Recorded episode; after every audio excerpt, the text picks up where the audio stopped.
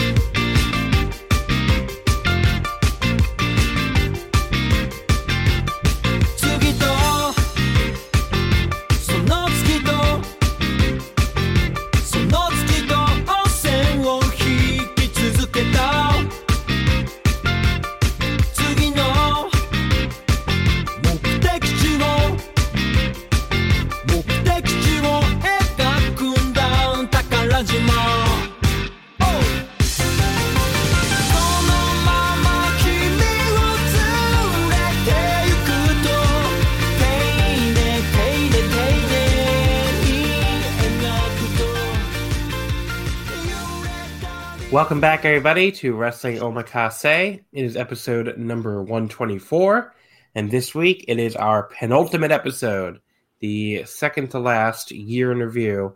I just realized it's our penultimate year in review episode, not our second to last episode ever.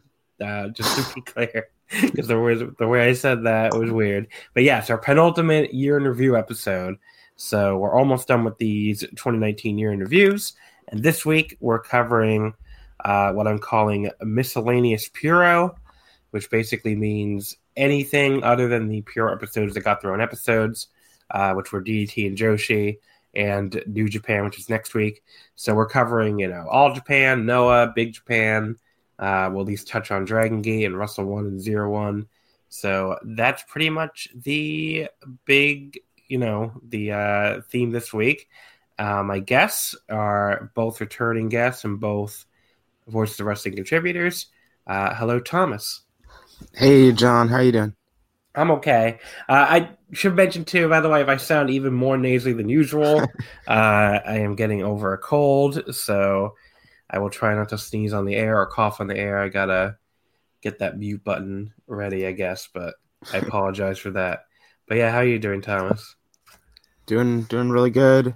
Um, excited for the new year. I mean, January means a, whole ton of shows in Puro, so that always gets me excited. And then we've got award season now, and it's like a great time of the year.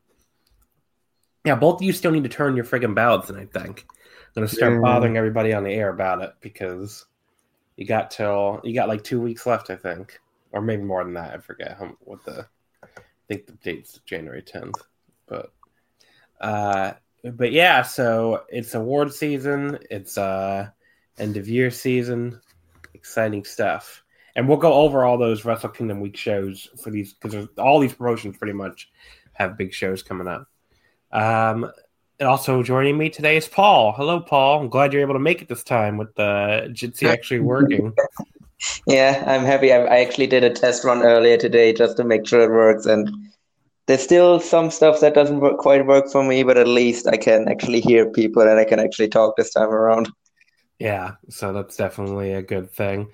Also, I know you're as soon as you're done with this, you're going to see the Star War, which has very normal reactions online. Yeah, definitely. It's unfortunate that we couldn't record this after I was done with the movie because then I could have given you all of my hot takes on it. Yeah, I haven't seen it yet. I don't know. Have you seen it, Thomas, or no? Uh no, I have not. Yeah, I mean, I, I'll get around to it. I guess I'm not really in a rush, but I don't know. I mean, I, ne- I never, I never even saw Last Jedi in theaters. I ended up seeing it like six months later or whatever. So I guess it's not, uh, it's not like a pressing need on my part, but maybe I'll see it in theaters. I don't know. Um, as far as Omakase goes this week, we're going to get into a lot of different promotions. So let's just get started. Uh, so I, the miscellaneous Puro thing, it's a new thing this year. I, you know, last year we did All Japan and Big Japan, and the main one I really didn't know if I had enough to discuss and do a whole episode this year is Big Japan because you know, I haven't seen a ton of them. I only saw you know like the bigger shows. Um, you know, All Japan I still watch quite a bit, so we can start by talking about them. They had a really interesting year. Um, it's the best way I can put it. I mean, there's still like a lot of high end wrestling here. Um, you know, a lot of stuff that's on, you know, my my match of the year and like my um very high on my my match my, my best matches of 2019 spreadsheet. So like the match quality is still very high. You know, the Triple Crown title matches are still really good. You know, there's been some good tag title matches, and the Champion Carnival had some really good stuff.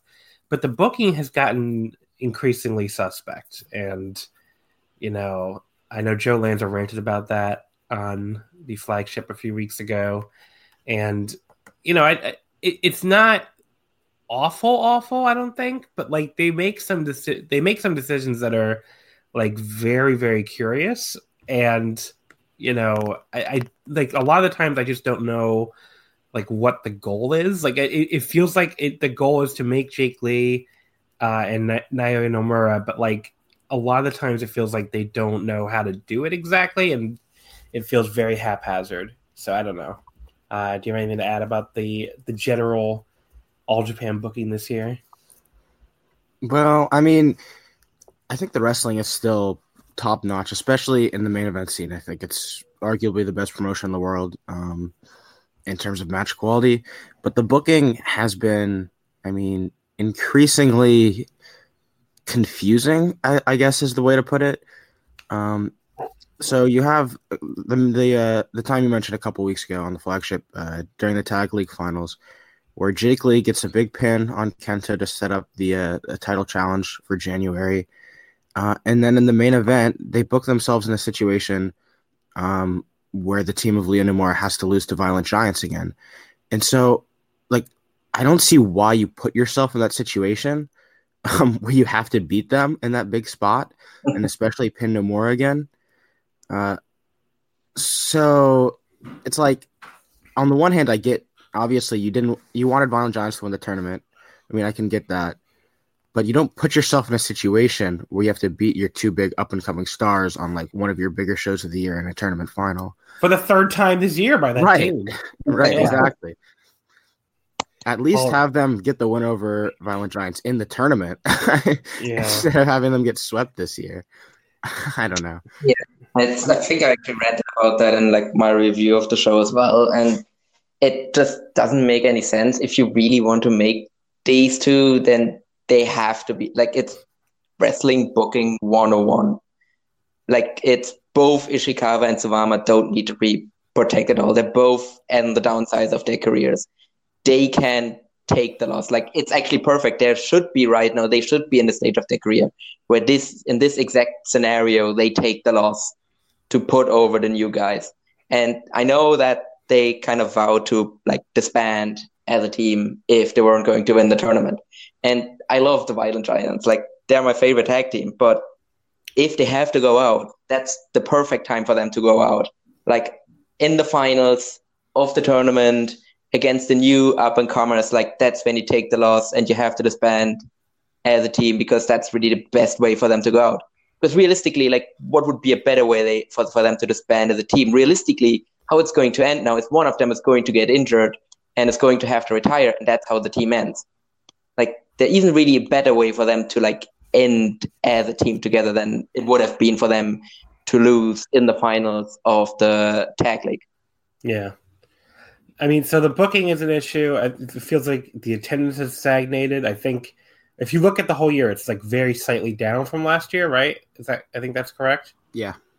So uh, like, yeah, like I think it's a bit down. Yeah, it's and I mean it's. I think I kind of came onto the half year episode of Omakase as well, and I think I kind of, like I said, that I really liked the first half of the year, but I did that I did have some concerns kind of for the second half of the year because there isn't the roster is not is very shallow and that we're gonna struggle to kind of find like credible challengers for Kento in the second half, and I think it's played out exactly like that.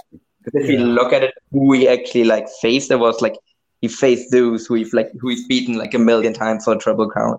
He faced Naoya Nomura, who he already faced earlier this year for the title, and then he faced Jake Lee, for the title, like in October, who he beat in the Champion Carnivals final and who he's going to face again now in January. Like it's getting really ridiculous. Like I know, and I know he's not good.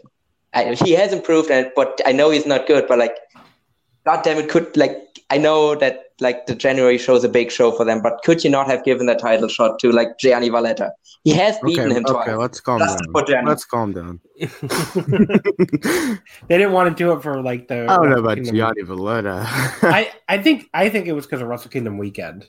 Because if you remember, like this, that's like you got Yeah. so many like foreigner fans there, and you got like they get like so much buzz out of that. And Mhm. I mean, Kento and Kai uh, this year got so much buzz from like Meltzer right about and stuff. I, I think they Yeah. wanted to put up a match that could get that kind of buzz, which obviously would not have been Kento and v- Gianni Yeah. Valletta, but maybe on like a different type of show. Mhm. But yeah, I don't know. It's a it's been a very weird year because I like a lot of what they've done, like as far as the in ring, but the the booking is really hard to defend, and you know, let me go through it a little bit. I guess that the the first thing I want to talk about that was a really good match uh, was the Kento Miyahara and Suwama on February twenty fourth at the Excite Series. That match is awesome, and you know, one of the best Triple Crown matches of the year. Uh, that was at the Yokohama Bunka Gymnasium. Um, you know, so th- and then like it, it's basically like again, the one of the issues I had when I tried to go through and pick my award winners is that All Japan did not really have like any obvious, um, I don't know, like any obvious um, candidates for best major show because I don't know, like so many of these shows just didn't have the depth of. uh I think they didn't really have like a big, big super card, you know. Like they had a bunch of Korakuens, um, you know, they had a some a couple Yokohama shows and the Osaka number two show. At least last year they had Osaka. They ran Osaka number one. Like they didn't run a big show of that level. The closest, I guess, would be the. The Um, Kento Suwama match. yeah, the Kento. Yokohama, Yokohama Bunka, yeah. Yeah, but like if you want to count like the I don't know the Destroyer show or the Mm, yeah. uh, like the memorial shows, but like they they clearly wasn't just them. So I don't know. It was a, it's a very weird year for them where they they kind of retreated basically. Like the years before they did Sumo Hall. Last year they did Osaka number one, uh, Edion number one. This year they didn't do anything really on that level. So it's like you know they they just never ran a card that had that kind of like really stacked lineup uh, that you know other promotions would have run. Like even obviously even like Big Japan, you have Ryogoku Tan. Um, you know, you even have uh, God, what the hell's the name of the other one? the the one they run in May. It's like Endless Survivor. Endless Survivor. Thank you. Yeah. I kept saying, I kept thinking Death Survivor. yeah. But yeah, the um, so like those shows are more, you know, at least they're they're deeper shows than anything Mhm. you're getting from all Japan.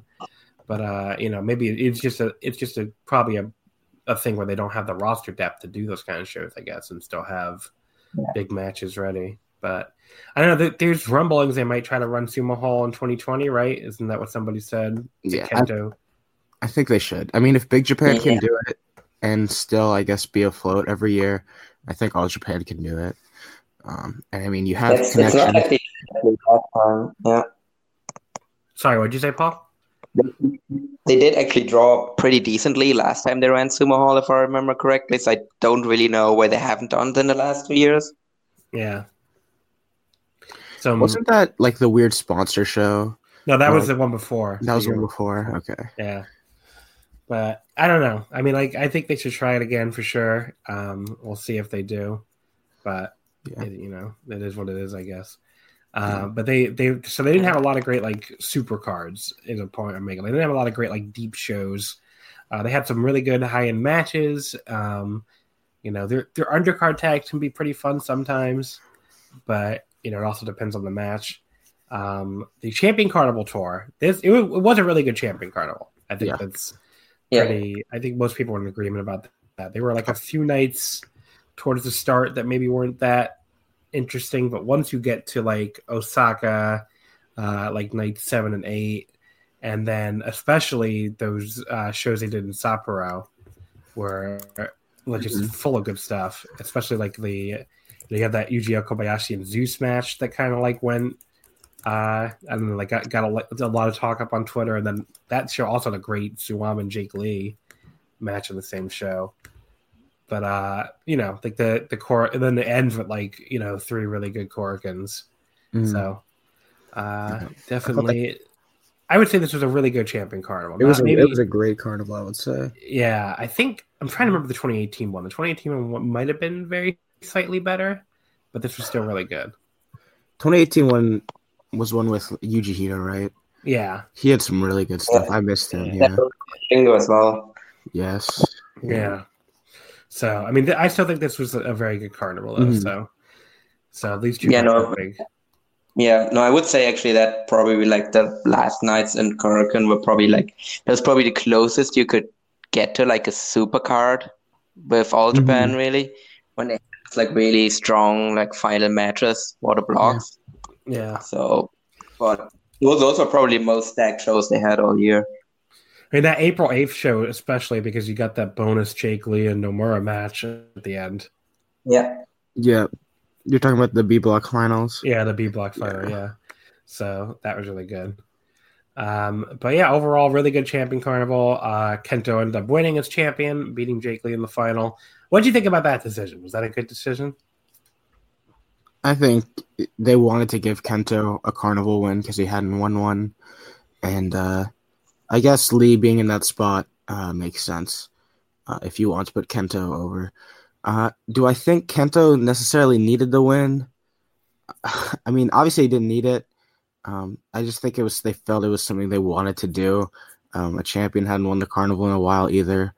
So I guess to keep things fresh, I don't think many people expected it or saw it coming until the tournament was like, you know, close to being over. Like, oh well, Kento's still in it. Mm.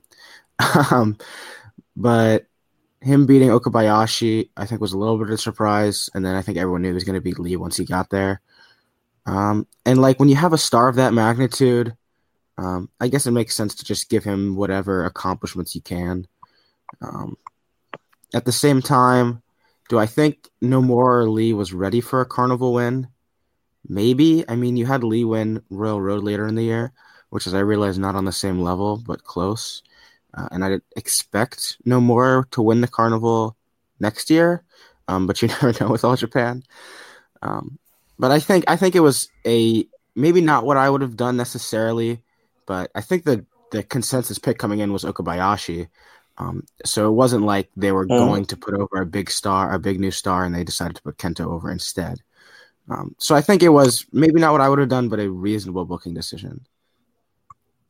Yeah, I think it was fine as well. It's, I mean, I get, I get that they probably didn't want to take the title off of Kento as well, so that's why it makes sense for him to win the carnival as well. Because otherwise, you just have someone win the carnival and then lose against Kento again, which isn't ideal. And I mean, Nomura. I mean, I think the promotion was actually somewhat surprised by how much he actually broke out in that match with Kento just in a title match with Kento just before the carnival. And I get and I think it would have would I mean it would have been an idea to kind of pull the trigger and like have him win the carnival while he was hot, but then he would have had to immediately go back in and then lose against Kento again in a title match. Although I suppose they just did it again later in the year anyway, and he lost again. So I guess they could have had him win the carnival there too. But I think overall it was still the right decision to give it to Kento on there. Um, and then I guess the next thing we should unfortunately mention is uh you know, poor Tsuchiya um, you know, passing away on June 3rd. Just a terribly tragic accident um, that I'm sure really had a, you know, had a lot of effects on the promotion as far as like the rest of their year. Not just even with their, you know, obviously it was the ju- he just won the junior title, but like, you know, he was such an important part of the, um, you know, the management team and the booking and all that, and you know, obviously just to lose a a wrestler that by all be uh, by all like descriptions was a great guy. Um, you know, just a really really nice guy for everyone who seemed to know him. Um, you know, at that very young age of forty one, just really really tragic. Uh, you know, I was I, I the, my very first trip to Japan. I think I told the story already, but um, we were walking around the Suidobashi uh, like train station area, and you know, I was there with uh, Joey Bay, a, a, guy I've had on the show before, and he just, you know, he happened to see Aoki out of the corner of his eye, and he was like, you know, recognized him, and you know, just you know, shouted out to him and went up to him, and Aoki was just like, he was so humble and just so stunned to be recognized by a foreigner. He was like, he just asked like in English, like, "How you know me?" It was just very funny. but uh, but yeah, he was like super super nice and like took pictures and yeah, it was uh, I don't know, just really really sad. So feel yeah, and I think also what we kind of realized as well, kind of after his death as well, was how important he probably. I mean, we kind of knew that he was involved in the backstage of All Japan, but I don't think we actually realized like how much and how much of a cornerstone of the entire organization of the promotion he actually was, because it was pretty much immediately noticeable, like that there was just a giant hole there all of a sudden that I think they're still somewhat struggling to actually like fill. Yeah, it's just so sad. It's one of those things. If I if I think about it at all, it just makes me very sad. What are you gonna do? Yeah. Um, you know, and the the junior title, I I I like the decision they made to just, you know, to not fill that, not rush to fill that title. You know, I think it's a, it was a very respectful decision, and I think you know, just we, we as we're talking here, we still don't have a junior champion. I mean, the tournament is finally underway, and it's going to conclude uh, January third, right? I believe. Yeah, the semis are on the second, and then the finals are on the third. Yeah, so yeah. they basically had no junior champion for like the entire second half of the year, which I think you know it, it's a very uh, uh, you know I like that decision. I think they did a you know I think that's a good it was a good choice to honor Aoki. Um, but yeah, so I don't know. There's not. It's a very downer topic, but I feel like we had to bring it up. Mm-hmm. Um, let's see what else here. Uh, Kento defended the Triple Crown against Yoshitatsu. I don't even remember that match. It was surprisingly. no, that was Darkside Yoshitatsu. Oh yeah, okay. I think I do remember that now. And okay. they drew like a surprisingly really good house for it too. Like, yeah, people people like Yoshitatsu. I don't yeah. know. I don't know if that's really uh, you know properly understood by some people. But uh, I'm looking through their summer. How was the junior tag battle of glory? I don't think I saw it. Pretty much any junior of that. Tag battle of glory. Yeah. No, no, I didn't watch that. I did watch the Junior Battle of Glory. Yeah, was, I mean, sorry, okay. like that is the most inconsequential tournament in all of wrestling. All Japan doesn't even have junior tag There's literally nothing you win in that tournament. You don't, really don't, you win an, don't you win an All Asia shot or something? No one ever talks about it ever again, and like you don't get a title shot, you don't get anything out of it. Like, sorry. I think didn't Joe do like day to day coverage of that tournament? He was probably the yeah. only one that actually watched it. I, I think, and I think uh, Thomas is right. You do get a all Asia shot because Hikaru Sato and uh, Yusuke Okada won it on July 28th when they got an all Asia title shot against uh, Jake Lee Iwamoto on August 24th. They did not win though, yeah. so they, they almost always lose. uh, the that the August the July 28th show also had the Kento Zeus Triple Crown title match, which, um, I it, it, obviously I think it, it, would be a stretch to say it was bad. It clearly wasn't bad, but um, you know, it was clearly still an awesome match. But probably, I mean, I would say definitely not to the level of that match in October. No, I'm trying to remember what the fuck no. I gave it. So let me see if I can find my rating. So I don't even the fact I don't even remember it that well would imply I probably didn't rate it very highly. I but, uh, sorry, go ahead. I mean, I I did actually really like that match. I think I gave it like four and a quarter, four and a half stars. Um, but like the thing about Kento's year is, I think his average title match for me is like four and a half stars. So to some extent, they all blend together. Yeah. um, like he's had yeah, I don't. It's not on. Year. It's not on my four star. Uh, Maybe didn't give it. Spreadsheet. Yeah, I guess I didn't even give it four. Man, no, I watched it, but yeah, it wasn't the. Well, what are you gonna do? I mean, look, the the woman Zeus last year was like a four and three quarter star match for me, and you know, yeah, that match was not, incredible. This did not get close to that level for me. Um, but yeah, I mean, like it's a uh, it was diminishing returns though because that show, you know, last year when they they made event with that with Zeus winning the title in Osaka number one, it drew like 2,000 fans, I believe, which you know isn't great for Edion number one, but I mean still like 2,000 fans. And here, this drew in Edion number two, so they didn't even try to run Edion number one this time. This drew 886. So that is Yeah. a big drop. And a lot of promotions had trouble drawing in Osaka last year, not just all Japan. But that's pretty that's a pretty terrible number. Yeah. I mean, really no way to spend that. Yeah. I think I think they keep kind of overestimating how much of a draw Zeus actually is in Osaka. Yeah. I mean, he's from there, but he probably isn't like a big draw for Osaka. Like he obviously has his fans there, but not to the level that the promotion really expected, I guess.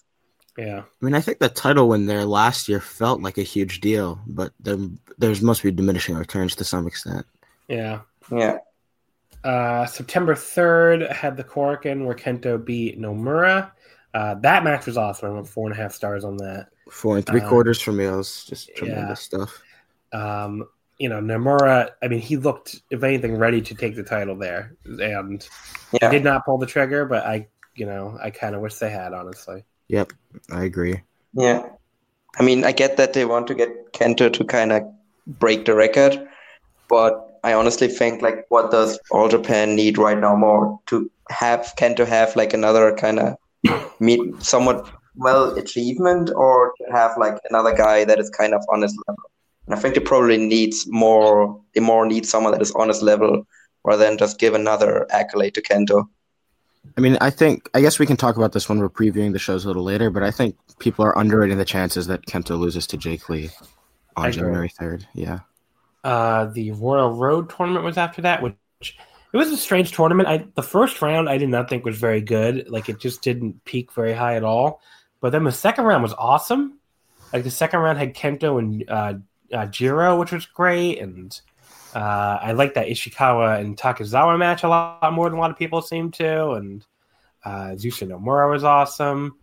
But yeah, it was a very, or maybe it was Jake Lee and Kai that I don't know. One of those two matches on that show were really good. Um, but yeah, I mean, like it was a very, very good second round. Um, and the semifinals and finals were good, but like not as good as they could have been. Like the the Kento Zeus match was pretty good. Jake Lee and Shuji, which is a really weird with a weird finish, and then uh, the final with Jake Lee beating Kento, it almost felt too easy in that moment. I don't know because like I, I remember we talked about on the on the episode, um, like it just felt like Jake, Jake kind of just like dropped him with a backdrop and that was it. And I was like, this man is usually like unkillable when the title's on the line, and you just like backdrop him once and one, two, three. It just felt very cheap. Like you know, I don't know. It felt like you should have had to kill him to pin this man finally, and it just it. They I didn't like the way they did it at all the finish. So that was my big complaint. I think I was maybe the outlier on that match, but I adored that final um, with Lee and Kento. I went four and three quarters on it.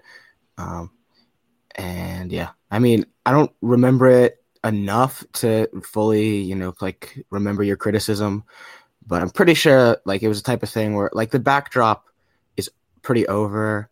Um, and I think Kento kicked out of one and then he hit the second one. Um, I feel like that's what happened. Um, I mean, I have four and three quarters run down, and I remember just being like so into that match while I was watching it, and I feel like the atmosphere was really, really great. Um, and I don't think they hit that level in the title challenge that followed, which I realize is an outlier take. Uh, yeah, we're, we're complete reversal Yeah. there. Uh, we're, we're a very outlier take there, but I definitely I preferred this very much the title challenge that followed. But it's just me. what do you think of the tournament, Paul? Yeah. Uh, pretty much. I I didn't like it as much as I think I liked the one last year. It, yeah, last year overall, better. I guess it was fine. There was nothing. There was nothing like bad in it either. But I don't think there was really a lot of memorable stuff either. I think really the final was the most memorable thing with Jake finally overcoming Kento, and the match overall it was fine. wasn't really like a blowaway match for me either. I think I kind of liked the Champion Carnival match a bit better I did too. Obviously like I think I think overall though it was like the right decision to have Jake over there because otherwise you're just completely like destroying Jake if you have him lose against Kento in like two tournaments in the same year. Uh, October 24th had the title match at Korakuen, and this was the Kento and Jake Lee match that I absolutely loved. I went four and three quarters on this one, uh, which is probably even a little higher than a lot of people, but I thought this match was just incredible. Um, you know, they really like hit just a really, really high level for me as far as like just the two of them like killing each other at certain parts and you know the crowd being super super into it and I don't know, just hit that it hit that extra level for me. Almost match of the year, you know, almost five stars, but uh, you know, really really close. And definitely my all Japan match of the year here. So um yeah, yeah I, thought, I thought this was incredible. Crazy how we're flipped on this because I think I was like three and three quarters on this, and I went four and three quarters on the other one.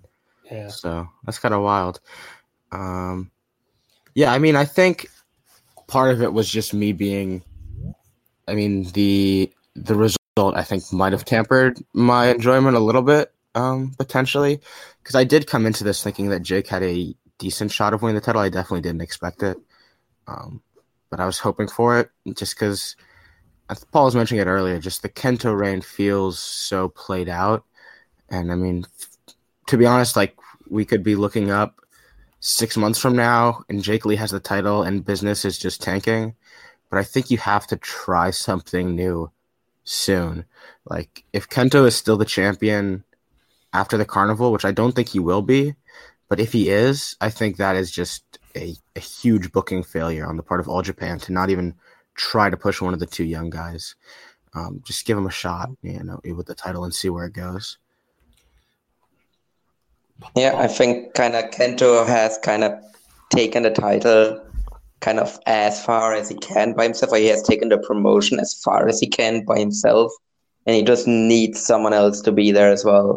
So I didn't necessarily dislike the decision here to not put the title on Jake, but I do think that they kind of should put it on him in January and just try and see what happens. And if it doesn't work, then you can always have him like lose the title to whoever wins the champion carnival. All right. So, um, then pretty much after that, it's Real World Tag League, which I will be honest, I didn't watch any of. I have to go back and check some of it out at some point. I just didn't have time. Um, so, do you guys have anything to say about Real World Tag League? How was it this year? Uh, I really like it. I mean, it had the greatest tag team of all time in it, which is why I volunteered to review all of their matches with uh, Takashi Yoshida and Gianni Valletta. And I mean, all kind of joking aside, I actually was somewhat positively surprised by their matches as well, because I actually expected them to be bad, but they were actually mostly entertaining. And I think they definitely were like way worse teams than them in the league overall. It's I think overall it was a pretty strong tournament, but there was a very clear kind of difference in kind of the level of performance that were in the tournament. So there was a very, clear difference between like the level of teams that were in the tournament. So for example, you had like your really good teams with the Violent Giants and uh, uh, Yuma Aoyagi and Kento Miyahara and then your Jake Lees and Naoya Nomura's, and those were like the really kind of great teams. And then kind of in the middle there, you actually had Yoshida and Valletta and uh, Doring and Akiyama. And then kind of more towards the bottom, you had like Tajiri and Kai, who are not great. And then Joel Redman and y- Yoshitatsu, who both of them like individually actually somewhat like, depending on the opponent. But in this tournament, like every time I was reviewing a match of theirs, I was like, generally the way I do it is like I watch the match and I take notes while I watch the match and then I write a review afterwards. And every single time afterwards, I just was staring at pretty much nothing there for my notes because it was just com- their matches were generally such complete nothings and just their matches that it was just a massive struggle to write about them. But I think overall, like the high end stuff in the tournament was really high enough. Like for all of the complaining I did about the booking of the final show is like those kind of like final three matches there they had with uh, Miyahara and Aoyagi against uh, Lee and Nomura, and then which was one of the best tag matches I've seen all year. And then the uh, Tajiri and Kai match against the Giants, which was just hilarious, where Tajiri just completely gets punked out in like two minutes. was awesome. And then you have like the final itself, which wonky booking aside was like really, really strong match as well. So I think overall, like the strong stuff in the tournament was strong enough to kind of uh, kind of counterbalance the bad stuff that was also there in the tournament. All right, uh, that was definitely a, a, thank you for that thorough review. Um, definitely, definitely made me want to check it out. So, um, what did you think, Thomas? Anything to add? Uh, I have not watched uh, any of the top three. okay. Um, I actually, I actually, I set an alarm this morning. I was like, I'm gonna get up and I'm gonna watch at least the hype stuff, and I slept right through it. And so, it's fine. I mean, Paul has covered. Apparently, Paul 100 percent has enough real world tag league knowledge for the three of us. Yeah. I definitely want to check out at least the final show and yeah, hype stuff from the rest. Yeah, I do too. But you know, time is a valuable commodity. it most certainly is. Um, so let's go ahead and wrap up the year. I would say, again, I enjoy it. I watch the Korakuens, I watch the big shows, I tune in for other random stuff that gets hyped. Uh, oh, actually, one more story before we wrap up the year. The sweeper ended, which was the uh, Jake Lee stable, and now we have Jin, which is like Jake Jake Nomura, Nomura. I mean, look, it makes more sense than uh, how Nomura teamed with Jake Lee, but was it in sweeper? That made no fucking sense. So you know, just having the three of them be a unit, I guess, makes a lot more sense than uh, you know, that weird ass setup. But what a weird name, Jin. I mean, I know there's also it's Yeah. also like a kanji too. Sorry. To be fair, it seemed to be kind of an all Japan tradition to have like a long term tag team, but they're not in the same faction where like right. Violent Giants have been teaming for years, but Ishikawa isn't in Evolution. and then you had Yoshitatsu and uh, and Kento teaming, but then wasn't in Extreme. And yeah, then you had like Jake Lee and, uh, and Nomura, but then Nomura wasn't in Sweeper. So I guess that was just kind of a, a an all Japan tradition to do it that way. But I, I do kind of like it more than kind of a unit now. Although I don't really get why they had to change the name. They could have just kicked Sai out of Sweeper and just kept Sweeper around because otherwise I don't really see what the difference is. Well, it's Jin now. I know. Yeah. Uh, but yeah, so that's the other big thing. So to wrap up their year, again, good matches, really good matches, some you know really really high end stuff. If you if you look at my uh, four star plus spreadsheet, I mean the next the promotion you're going to the most of is obviously New Japan, uh, but then after that it's probably All Japan. I mean, there's just a ton of high end All Japan matches this year, but uh, you know, there's it's just the booking is still leaves a lot to be desired.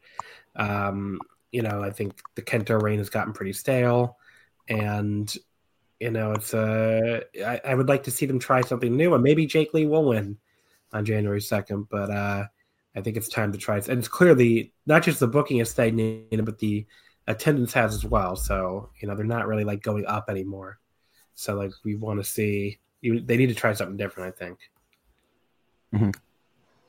Yeah, Okay. I think it's Yeah. probably the promotion that I've enjoyed the most from an in-ring perspective at the top of the card um, this year, even more than New Japan. Um, I think the Triple Crown matches um, have just been far and away better than any other major title matches in any promotion this year. That I agree with. Actually, the Yeah. IWGP title. Mhm. um, you know, like outside of, I think the only title matches I really liked were Okada Suzuki yeah, that was great. and um, I guess the Okada Sanada, like King of Pro Wrestling one, not the Dontaku one.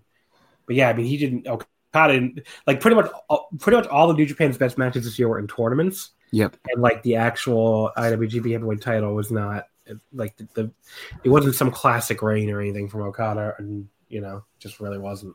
hmm yeah. So, but that being said, as much as, as I've enjoyed Kento um, from an in-ring perspective, um, and I've enjoyed him so much, I mean, but I think it's time for a change. Um, and if there's Lee on one three, and then if that doesn't happen, Nomura in the carnival. Um, one of those two things has to happen. I think, like, has to happen. um, for this promotion to keep moving forward because I mean the Kento reign um, a couple years ago is what brought the company back, um, but you can see it's stagnating now, um, and even maybe slightly declining.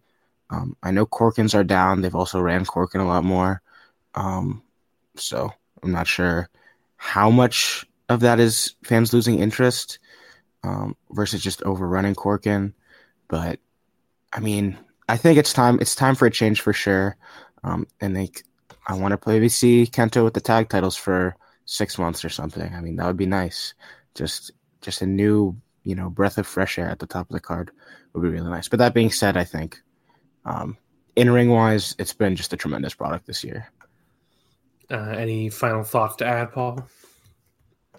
Uh, yeah, I think it's kind of the same for me as well. I think I probably came off a little bit more negative on this overall than I actually feel on the promotion. It's just because I love it, so I'm slightly annoyed by the missteps that they've kind of taken this year. But yeah, overall in ring, I think Kento is still like beyond any doubt. And if they kind of get someone there to step up, then they tend to step up as well. Like I think a perfect example of that was Naoya Nomura early in the year, where like that Triple Crown title match was just a complete breakout for him as a potential future star. And I think overall, like if they kind of play their cards right next year, I think there's still a lot of potential for the promotion to grow, but they just have to be brave enough to just pull the trigger next year, and I think then they'll be fine.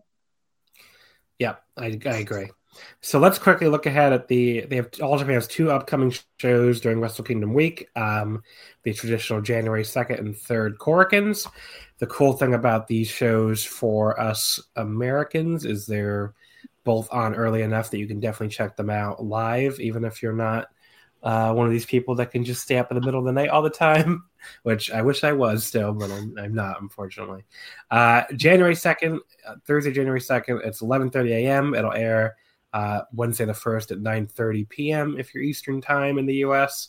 Um, it's main evented by Zeus and Ryuji Sai defending the All Japan World Tag Team titles against the Violent Giants, Suwama and Shuji Ishikawa. Also have the New Year's Battle Royal, the traditional thing they do every year. Uh, two semifinals in the World Junior Heavyweight Title Tournament with Koji Iwamoto facing Dragon Gate Susumu Yokoz- uh, Yokosuka, and then Hikaru Sato against Dragon Gate's Kagetora. And then we also have a couple other guest stars here. Um, we have Masanobu Fuchi, the great Sasuke and Tajiri taking on Abdullah Kobayashi, Frank Atsushi, and Great Kojika. And then we have uh, Keisuke Okada, uh, Atsu- Atsuki Aoyagi, and Dan Tamura against Akira Francesco, Hayato, and Danny Jones. So there you go. Hayato is that Hayato Junior Fujita? I believe so. So he, because I know he just came back, so that's pretty cool. The main uh, event of that show should be really great. I really enjoyed their match earlier this year. I think it was four and a quarter on it um, from the September Korakuen mm-hmm. um, with Violent Giants against Science Zeus. That was the match where um, it was basically Zeus like carrying his team um, to the win. Uh, really great match. Yeah. Uh, yeah. So that's that's exciting. Uh, we'll see who wins. But the bigger show of the two is the January 3rd on Friday at 11:30 a.m. again. So again 9:30 p.m. on the second Eastern time. Uh, this has Kento Miyahara versus Jake Lee for the Triple Crown title as the main event. Uh, the final of the World Junior Heavyweight Title tournament with the two winners, and then the two losers will be in a six-man tag team match um, with a bunch of other junior heavyweights and you also have a, a couple other eight man tags, really nothing that big. But the important thing, obviously, is do we Kento and Jake Lee? Uh, does Jake Lee finally beat Kento? Do we hashtag stop the Kento, or are we going on to are we going on to uh, Kento setting that record? I guess we'll find out. But those two shows look pretty good. I'm excited to watch them. I'll probably check them out live since the time works out so well. Yeah. I think I think it's clear that All Japan sees Lee ahead of Nomura still. Um, and I thought there was maybe a tie in the middle of the year where I thought, okay, Nomura might have passed him. But it's clear. I mean, both of them have had um, singles matches against Kento this year. Um, but I think it's important that Lee's matches against Kento have been the finals of the Royal Road and the finals of the Champion Carnival. I mean, those are two really big spots, I think, even more than just a normal Triple Crown match. Um, and so I think Lee could win the title here. Um, I think there's a good chance that he does. Uh, I don't know if I want to predict it outright. Um, coming in, you know, a month ago, I would have said I think Nomura is winning the carnival and beating Kento. Uh, but I just I have a feeling in the back of my head I'm probably 60-40, but I think Jake Lee walks out um, January 3rd with the title. That's a big spot to get some buzz. You're going to get a lot of eyes on you. That's probably going to be maybe your most watched match of the year just because of the time the timing of it uh, and how publicized it'll be. You want to make a guy in Jake Lee. Um, I think that's the spot you do it in. And you also could set it up as like another rematch for Sumo Hall if they're going to do that. Yeah. So, I, I mean, look, I, I, if people are very down on Jake Lee, and I get it, but like if he shows the kind of fire he showed at times against Kento last year, you know, I think he could. I think he's totally fine as champion. But you know, maybe it, maybe it's a huge mistake, maybe it craters the company. No way to know until you try. But like clearly, just going on right now is not really doing anything for you. So I don't know. What do you think, Paul? Do you think any did any chance Kento loses the belt here? I mean, until recently, I would have said no. I do think now maybe that there is a bit more of a chance. I'm still not very confident that Jake is going to win the title here, even though he really, really should, because otherwise he will just become that tall nerd.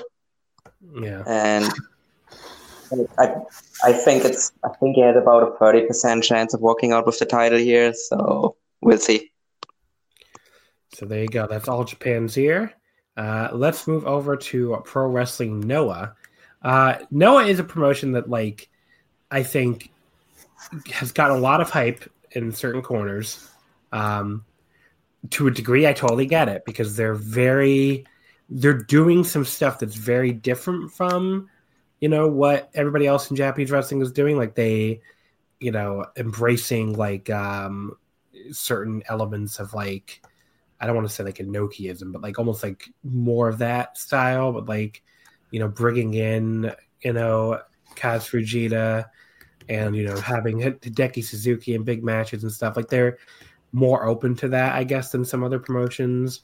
On the other hand, they're very clearly like aping New Japan in a lot of different ways when it comes to like calling the G their G the Global League get renamed to the N1 Victory and you know the GHC the GHC heavyweight title that might as well be like a fucking IWGP heavyweight title cosplay. Uh, you know, some stuff like that. I mean, clearly they're trying to market themselves as like, you know, New Japan, but slightly different. So that's that, that is interesting, I guess. Uh, they introduced a secondary heavyweight title, which they haven't had in, you know, like 15 years with the GHC national title.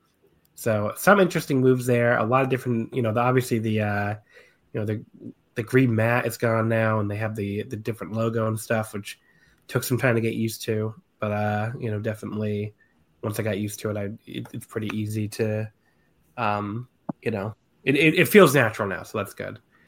Um, you know, they, there's a lot of stuff where I, I will check them out, and like you know, they get a lot of hype in some circles, and you know, I'll be like, well, that was a three and a half star match. I mean, it was good, but like, you know, I've definitely seen better. Like there was a oh god, it was like it was a Hideki Suzuki match, and I, I normally like Hideki quite a bit. You know, not all the time, but a lot of his stuff does connect with me. But there's some Hideki match.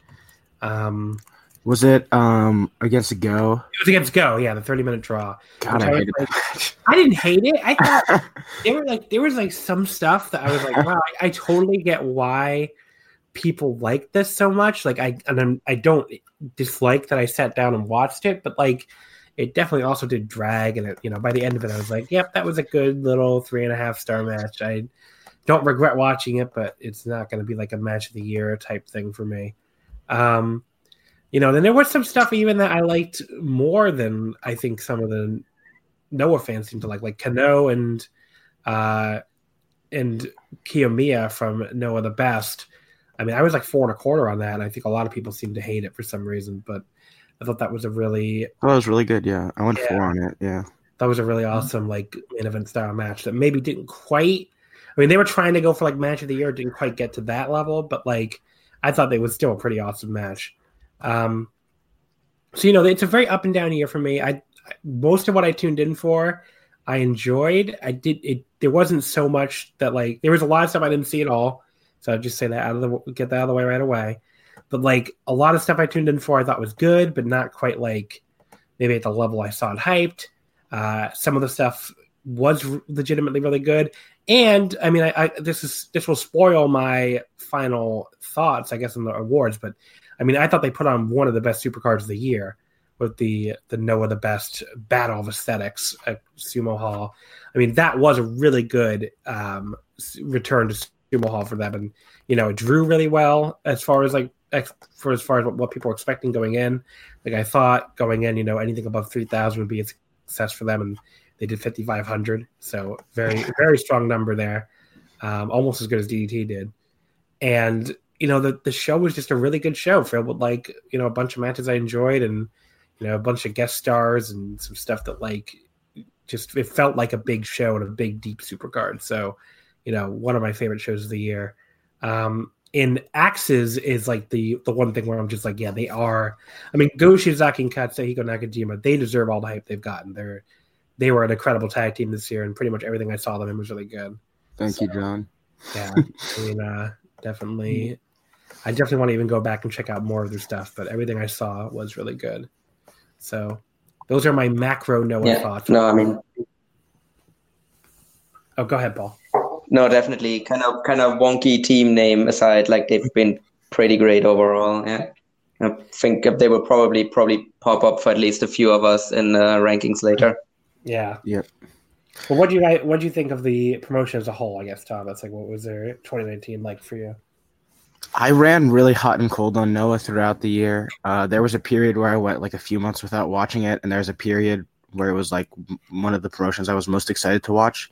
Uh, I think their 2018 was much better, um, but I thought this year was really good too. I was just crazy about their 2018. I think Takashi Sugiura's uh, GHC reign was um, probably close to the level of Kento's Triple Crown reign this year um, and that I think it was the defining reign of 2018.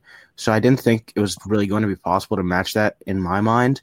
Um, but they had a solid year uh, from start to finish. I loved the Kaito and Kenoh stuff uh, throughout the year, um, starting um, on one five at the beginning of the year, one six at the beginning of the year. I thought that match was really great, and continuing through the tag league and then main eventing your sumo hall return with that match of the two young rivals instead of like a Marufuji or a Sugiura title challenge, I thought showed some balls and it paid off, and I'm really glad they did that. Um, I thought the N one was really good. Uh, there was a match I want to say Sugiura and Go um, from the block finals that I was really crazy about. Uh, so yeah, I mean, overall, uh, a good year. I thought I'm not big into the Noah juniors personally. I, I, know there are some people that are, but it's just not really my thing. Uh, but I thought their main event scene is really good. The tag scene was probably the best uh, in in the world. I want to say.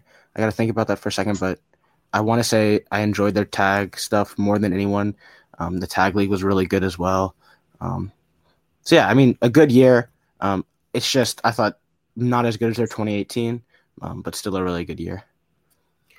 Um, but yeah, yeah, yeah. oh, sorry, go ahead, Paul. Yeah, I think overall it was pretty strong year. No, it's never been like a promotion for me where I watch like the day to day, like I do for like All Japan, where I like go in and watch like single cam shows with like no commentary from some village somewhere on Shikoku. But like, I think for no, I mostly kind of go back and kind of watch the stuff that was kind of hyped and kind of the major show kind of the major shows and everything I've seen there generally I enjoyed a lot when it was hyped up. Maybe as you mentioned as well, John, maybe not to the level that like it was hyped up to before, but I think overall it was still like a very strong year for the promotion. And I think most importantly, it was kind of a year of stabilization for them after they've just had like a lot of turbulence in the previous years and there wasn't really any kind of major kind of behind the scenes drama for them this year, which I think the promotion desperately needed. Yeah, Nosawa is trying to be a very good booker, which you know, yeah. I guess make, it, it, makes sense when you look at like it. It always seems to be like those kind of like low card, scummy, like like has lots of friends in the business. Like, like I, am not really surprised, honestly, that Nosawa turned to be a really good booker. So, um, Nosawa out of the question. Out of the question. Uh, and yeah. kind of weirdly coincided with the disappearance of Black Tiger Seven from All Japan. I wonder where he's gone. Yeah, that's weird. Uh, but yeah, so I think I think for sure, you know, the promotion is definitely in a more stable place than they've been in a few years. Uh, you know, they drew a, like I said, really strong number at Sumo Hall, which I think was among the better news uh, you know they've gotten all year. Um, and then we'll talk about they're doing really well for the start of next year too. So I think they they have some real momentum. You know, people are into their their top stars, and you know, you know, I think Kaito is really catching on as a top champion. You know, not it's not that the promotion's like take it off into the fucking stratosphere or anything, but like he, you know, they they've accepted him in that role. So, you know, and then they have like you know Kongoh, which is like a really cool um, like anti-authority unit with Kenoh and Kitamiya and uh, Yoshiki Inamura, who's you know really coming out of nowhere this year to be a really strong young wrestler. He's great. Um, yeah. Yeah, and you know you have Go and Nakajima that have been really good, and you know I think obviously as we talked about them as a tag team, but they they probably will be a big part of the singles next year. I think you know mm-hmm. That's a, I know it's a popular theory out there that like Nakajima will might be the one to come out of the weeds and unseat Kaito next year, which I, I could definitely see happening. Um, you know, the national title is a new thing, but like Sugiura, you know, with a belt again is definitely a good thing, and I think that'll help with the drawing too. So just a ton of good stuff. I think they're, you know, really set up well for next year to have, you know, another strong year. So let's go ahead and look at their upcoming shows because they have a couple big ones. Uh, Wrestle Kingdom weekend. First of all, the you know people laughed when they booked this. They decided to go head to head with Wrestle Kingdom on January fourth, and the show is fucking sold out basically. so it worked out. I mean, I don't know if it's just like. I mean, I mean they stacked all, this show. Yeah, it is a stacked card. Uh, it's called New Sunrise, 6:30 p.m. Head to head at Wrestle Kingdom on January 4th, and you know they stacked the show. Um, they, uh, you know, they really like went out of their way to make this show like a big, big deal. And I'm sure if you're like a a, certain type of fan in Japan, probably that like maybe is sick of New Japan or is just sick of them being the be all end all of wrestling over there to a degree that like to an even stronger degree than ever has in the past. I mean, you saw the same sentiment when like um, you know, Sanshiro Takagi at Peter Pan last year announced the um what's it called? The the Saitama Super Arena show for the following year. And he had the old New Japan ring announcer there.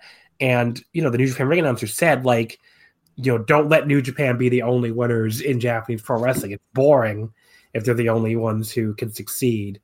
And the crowd cheered that like crazy. So there is definitely a certain type of Japanese wrestling fan that's like, you know, we want somebody other than New Japan to be a big deal. And look, I I've said this for I, I other people have said this too. Somebody should run against WrestleMania. like if you put up oh, a yeah. legitimately like if like beyond or I think it was Joe Lanza that said that like some you put like beyond or like some other fucking major Indian like put up a stack they could draw like a thousand fans or something. Yeah, and you brand it as like against against the Fed. Yeah, you're gonna draw. but yeah, so this show, New Sunrise, sold out Korakuen. Uh, the main event is Kaito Kiyomiya versus Go Shiozaki the Jiu-Jitsu World title. So as we just talked about, a big singles match here for Go. Uh, I don't think he'll win, but you know, hopefully they produce a really good match here. Does anyone think Go is winning the heavyweight title? No, no. Okay, but I think the match is going to be really good. Yeah, yeah. Uh, Hayata defending the junior title against Ogawa. Uh, Takashi Sugiura defending the national title against Masa Kitamiya. Uh, Katsuhiko Nakajima versus Michael Elgin. Hopefully, Elgin has a better showing here than he did at fucking Sumo Hall because that match sucked. Uh, Naomichi Marufuji and Minoru Tanaka versus Doug Williams and Chris Chris Ridgeway, and Kenoh and Yoshiki Inamura versus Hideki Suzuki and Kinya Okada. That could rule. I'm really excited for that one. As far yeah. as like undercard tag. Um, so. I'm kind of sneakily excited for the tag match before that as well. The Marufuji Tanaka. Uh, Doug Williams and Ridgeway because Williams is retired. Like his last match was like when he had like I think at the start of this year when he had like a match no, and I think that was actually in theory like the last booking he was like supposed to have. But like then they bring him back like this year again for another tag match. So I'm actually kind of wondering about that. It's interesting. Thomas, any yeah, and I think actually, and I think actually, I also think for people that might not actually know like the geography of Tokyo that well. It, when you say that they run like against Wrestle Kingdom, like it's not just that they run against Wrestle Kingdom at the same time. it's that they're pretty much running in the same place as well because Korakuen Hall is just downstairs from the Tokyo Dome as well. Yeah. I mean that is interesting. Like basically, you're going to be. I mean, you probably felt very. Re- you probably feel very rebellious. You know, like you're like, oh, everybody else is going to this giant Tokyo Dome, but I'm going right here to Korakuen, right next door to see Noah. So you know, it's definitely. I think gives you that anti-authority, like anti. You know, the the people that are dominating wrestling. So I, I think it's I think it was really smart by them, and you know it, it's easy to say that now in hindsight when the show sold out, but Mm-hmm. you know it's a very it, it was a very ballsy move, and the I think it was a you know clearly a good one. I mean, Noah's been really ballsy this year, and I think it's paid Yeah. off. I mean, they ran Edion one in a year where everyone was failing in Osaka, and they just blew everyone's expectations out of the water. They blew everyone's expectations out of the water at Sumo Hall, and then they're going to sell out a show running head to head with Wrestle Kingdom. And I think, from a business perspective, at least, I think Noah's had a wildly successful year. Um, because this is going to be the third time, assuming this show sells out, that they've defied the expectations of, you know, the, you know, Twitter intelligentsia. They're like, oh, why are they doing that? I mean, it's no. I mean, this is a promotion that, you know, can't fill Korakuen half the time. Well, they're about to do it head to head with Wrestle Kingdom, and that's what that's what you can do when you have hype around your promotion. You know, coming off of a big Sumo Hall show, um, you got an exciting main event. I mean, I'm really excited for the show. Um, Yeah, I mean I'm definitely gonna watch it. You know, probably right after Wrestle, Wrestle Kingdom or whenever. I don't know when. it's I'm sure it's not going to go up for a week. Oh yeah, I don't know. I'm like I don't know. What, I don't know what's. Uh, January 5th has the Noah reboot show at Korakuen Hall, which this one is not head to head at Wrestle Kingdom. This is one of the shows you can like go to before Wrestle Kingdom that day if you're in Japan. Uh, this one starts 11:30 a.m. at Korakuen, and Wrestle Kingdom's at 3 p.m. that day. So I mean, like, you know, like like Paul just said, like you're a minute walk from from Tokyo Dome, so it's not like you're gonna have any trouble getting into the dome. Uh, maybe for the pre-show match, I don't know, but uh, you know, definitely pretty easy. Um, but yeah, so that's the Noah reboot show. Now, talking about how they're aping New Japan in a lot of different ways, this is like a match card to be announced during the show. So this is clearly the New Year's Dash, you know, like the big show the day before, and then the the reboot show the next day. So that's going to be a mystery card. You'll get that when you, uh, you know, go to the show. So there you go. That's Noah's how Noah's starting their year off, and we'll see. I would be stunned if they didn't run Sumo Hall again. Like, why wouldn't you? So I guess we'll No, see. they will. Yeah. Yeah, they absolutely will have done that. It's just that, Ah. yeah, it's when it, when when will it become usable again because of the Olympics. Yeah, that's true. So I, I, I think probably Yeah, after so the- the Olympics are over, right? Because there's a Paralympics too. I know, but that's when the fuck are the Paralympics? Yeah. I think it, Mhm. Okay, the Paralympics are over September sixth. So you think you think the the Yeah. venues would be usable by October, November? Yeah, they could be doing the yeah, big. but then obviously, Japan obviously, New Japan is gonna run. New Japan is gonna run Sumo Hall probably for the end of the G1 again. Yeah. Uh, oh, you heard that rumor too So- that, that they're moving back. I would assume so because otherwise they would have to find somewhere outside of Tokyo to run the finals of the tournament. Hmm. So I guess we'll see. Um, but yeah, so that is the all Noah talk. Let's move over to Big Japan. Uh, Big Japan, I don't know. they they had a year. I mean, I definitely wouldn't call it, I definitely wouldn't call it a good year. I mean, I very I very much lost interest in their in their year, so maybe I'm not one to talk. But like the you know, I, I really I used to always watch their monthly Korakuens, and I, I really didn't even do that this year. I just kind of like uh, dipped in when it looked interesting, which really wasn't that often.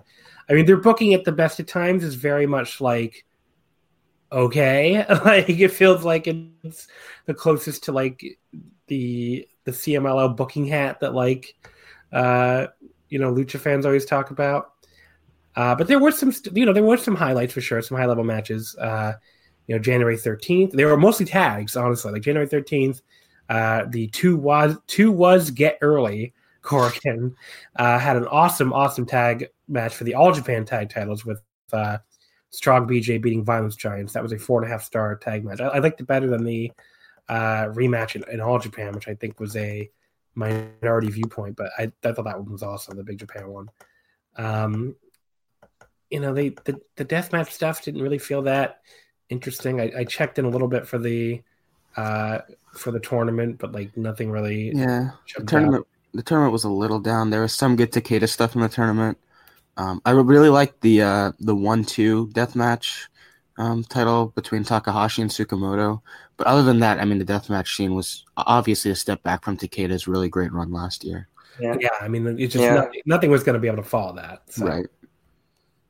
It's I was actually I actually and for me it was kind of a down year for Big Japan as well. And I didn't even kind of realize until like later that Kodaka had, had won the deathmatch title, which in theory that's like one of my favorite wrestlers. And if I didn't even like realize that he like just won that title, like I think that's a bad sign kind of for the buzz that the promotion currently has. And I mean, if like complained a lot about the booking in All Japan, but like the booking in All Japan is genius level booking compared to the booking in Big Japan, which has just been awful. I mean, So, if you just look at like someone like like if you just look at someone like Kawakami who like got the big win against Okabayashi at the at the Sumo Hall show last year, and then he did absolutely nothing for the entire year this year. Like he didn't even get like one like strong title match out of it. Like Hey, the biggest all thing he Asia did all year. Yeah, all he got an all Asia tag team title match. Great, thanks. I mean, that was awesome. That was an awesome match where he and uh, Yeah. Kikuta beat Lee and Iwamoto at Endless Survivor. That was like the highlight of a, of a pretty bad Endless Survivor. Um, because that Endless Survivor on May 5th in Yokohama, that's usually one of, the you know, I mean, last year's I remember being an awesome show, and that's usually a really good show. But like here, um, you know, you, you go in like, oh, Okabayashi gets Sekimoto for the strong title, and then they just kind of had it. That was like maybe the most disappointing match of the year in any promotion. I mean, it was just a fucking match, like a three and a quarter star whatever match. I was like, what the fuck is this? Like, who think who would think that Okabayashi and Sekimoto would have a match that disappointing? I don't know if it was just like Okabayashi was uh just coming off the champion carnival and he was just really tired, but like it was really not good, like for that level, you know. But to try and to try and put some some positive spin on on their year. I mean, they've had the, the two really great tags that are match of the year contenders, um, which Strong BJ and Violent Giants, and then um, well, I'm gonna get to that one, yeah. Okay, and the other one, but and then also I think the big defining story of the year was Okabayashi and Nomura, and I'm not sure how much either of you saw of that. Um, but they built that up. That, that match was announced, I want to say, like a couple months ahead of time. And they built it up through tags. And for the first month of the build-up, Okabayashi would just get Nomura at every turn. And then finally did a big Korakuen tag, and Nomura finally beat Okabayashi in a tag. And then, you know, Okabayashi uh, gets a win back. And then Nomura they have a tag, I want to say at like uh, Death Vegas or some like B level Big Japan show um, between the two. And Nomura gets a tap out win. Um, and then they have their big match, and finally it's like, okay, Nomura has proven he can beat this guy that's been so clearly better than him for so long, but he's finally proven he can beat him. And there's like just some great hope spots in the match that are callbacks to the tags where Nomura won. Um, and that Okabayashi Nomura match, I mean, if you've seen the build up tags, um, I mean, that's one of my favorite matches of the year. Um, just of the story of Nomura, just like fighting from underneath the whole time. Um, and obviously it doesn't come up um, with the win. But that was a, a tremendous match that I think um, everyone needs to go out of the way to see. And um, I'd recommend watching at least some of the build up tags as well because they really help you appreciate the match that much more. Um, and it was this type of thing where for the first month, everyone was making fun of Big Japan for the booking. And by the end, um, I thought it was one of the better stories told in pretty much any company this year. Um, and that was definitely the bright spot of the year for me uh, in Big Japan. And then a month later, he loses the title to Kohei Sato. Well, we don't. We need to talk about that. so, so And then like- Daichi. Oh my god. the- okay, so let's talk. Oh, really God, no, no. we gotta get in, we gotta get into that stuff too though. That that's good, and I agree. The Okabayashi Nomura stuff is good. But then a month later, he loses to Kohei Sato, who you know he still brings something to the table. I, I didn't hate that. I guess That match it was pretty good. That match was yeah, but like, but then Sato turns around and loses the belt to fucking Daichi, and like, In an absolutely horrifically It's awful really bad match. well. match. That match was so bad. someone on here tried to defend it. I can't It was remember. Jack. Jack tried to defend it. I was like, what the fuck? That was so fucking bad. I, I I watched I watched that show live and I just remember like sitting there watching. It's like, what is this? Like, who's this supposed to appeal to? Why is Jack. Daichi just lying there on the floor while like Kohei Sato pretends to work him over and he's just screaming like he's being stabbed? Like, what? What is this? Ospreay look like? Yes, I was about to say like, the, that was like he was doing his Will Ospreay impression. Of, like when Ospreay was like at his worst last year with the fucking screaming. I'm like, he's like, I'm, Ospreay's toned it down. I'm bringing it back. I'm like, what the?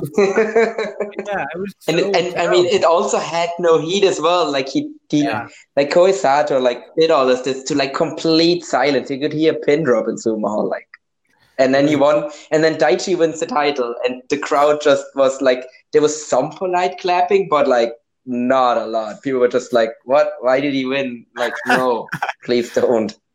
yeah, I I, I fell think asleep live watching that match, and I was writing the review for the site, and I just fell could not stay into it. I mean, I think Rio, Ryogokutan, I think is you know honestly a, a better show than some people give it credit It's for. a weird show. It, but it, it has like it's it's like a half really good show. Yeah. It's almost like the Japanese G1 Supercard, except Yeah. there's only one company. That's a Like, really good analogy. half the show, half the show is really good. I mean, the I thought the the main event with Isami and Yuko was really underrated. That was like a four and a quarter star Yeah. death match. Uh, you know, the Blood and History death match was good. Uh, Sekimoto and Walter against Hino no Kobayashi.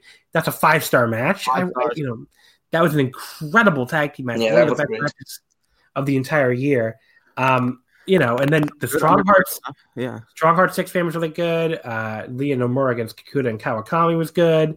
But yeah, then it has like the the, the openers were awful. Uh, the tax strip, junior match. Oh my god. the junior match was awful. The strong match was awful. There's just some really terrible shit on the show. So yeah, I mean, it's uh, you know, I, to me the good outweighed the bad enough that you know you'll see it later. But like, it was just a, it was just a really weird show, and they, uh, you know, I totally get why some people are more negative on it. But there's enough really good stuff in the show that you definitely should go back and check it out if you didn't see it. But like, yeah, there's also some really like head scratchingly terrible shit on it too.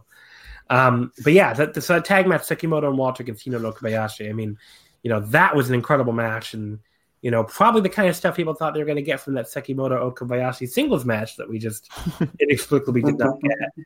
But yeah, Walter was incredible here, and again, showing, uh, you know, exactly what a waste it is that he's in World Wrestling Entertainment because, you know, on a show that nobody watches, and then he turns around and jobs in like five minutes to uh fucking Drew McIntyre on Survivor Series like two weeks after this. It's just like, what is wrong with wrestling?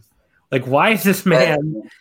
Why is this man who is so clearly this fucking good and can step into Big Japan and have a five star fucking tag team match, then going and doing a five minute job for Drew McIntyre at Survivor Series? Just- like wrestling is ridiculous when it comes to that, hmm. especially. Yeah. But Yeah, it's like I I don't know. Like all I all I want to say on that is, uh, like how can like Daisuke Sekimoto look at that and be like, yeah, I want some of that too. Like yeah, I don't know. I mean, I guess money's a powerful thing, but you know, so we have to say also to that's a good transition. The the rumors, obviously, that what one of the things that's the cloud that hung over a lot of Japanese wrestling this year was the uh, NXT Japan, and we talked a lot about uh, talked about it a lot more in the Joshi episode because it led directly to um, you know Bushiroad buying out Stardom. So because otherwise WWE probably would have bought them, and you know we would have ended up with Stardom as part of NXT Japan. But apparently, they WWE made a lot of offers towards almost everybody under the sun in men's wrestling too. Uh, and we know like Dragon Gate turned them down, Noah turned them down. Uh, I've heard even DDT DDT turned them down. um, but Big Japan could be the company that, huh? They they asked DDT. Yeah, Is that because that was I, I heard that rumor because remember they were part of the WWN thing, Right. Yeah. so I think that was like WWE trying to like butter them up to buy them, and Cyber Agent was like, "Nah, we're good." Yeah. But uh, It's all I can say that for like a billion dollar company, WWE is absolutely awful at M and A. Like it's actually kind of hilarious to see.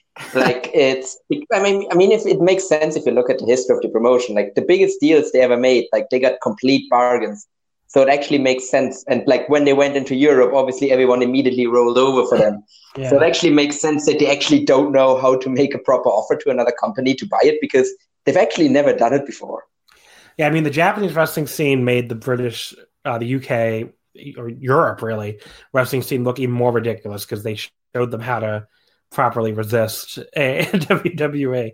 But yeah, I mean, look, I to say I, am not trying to insult Big Japan fans when I say this, but like if Big Japan ends up being the one that hooks up with WWE, it's not as big of a deal as if they bought out a lot of these other promotions. Yeah. I mean, you know, Big Japan's a weird promotion as it is, and you know, it's half death matches, which WWE is going to have no use for anyway. I mean, if they want to have Daichi Hashimoto on NXT Japan, it's it's their business, I guess. Uh, NXT Japan is Daichi Hashimoto.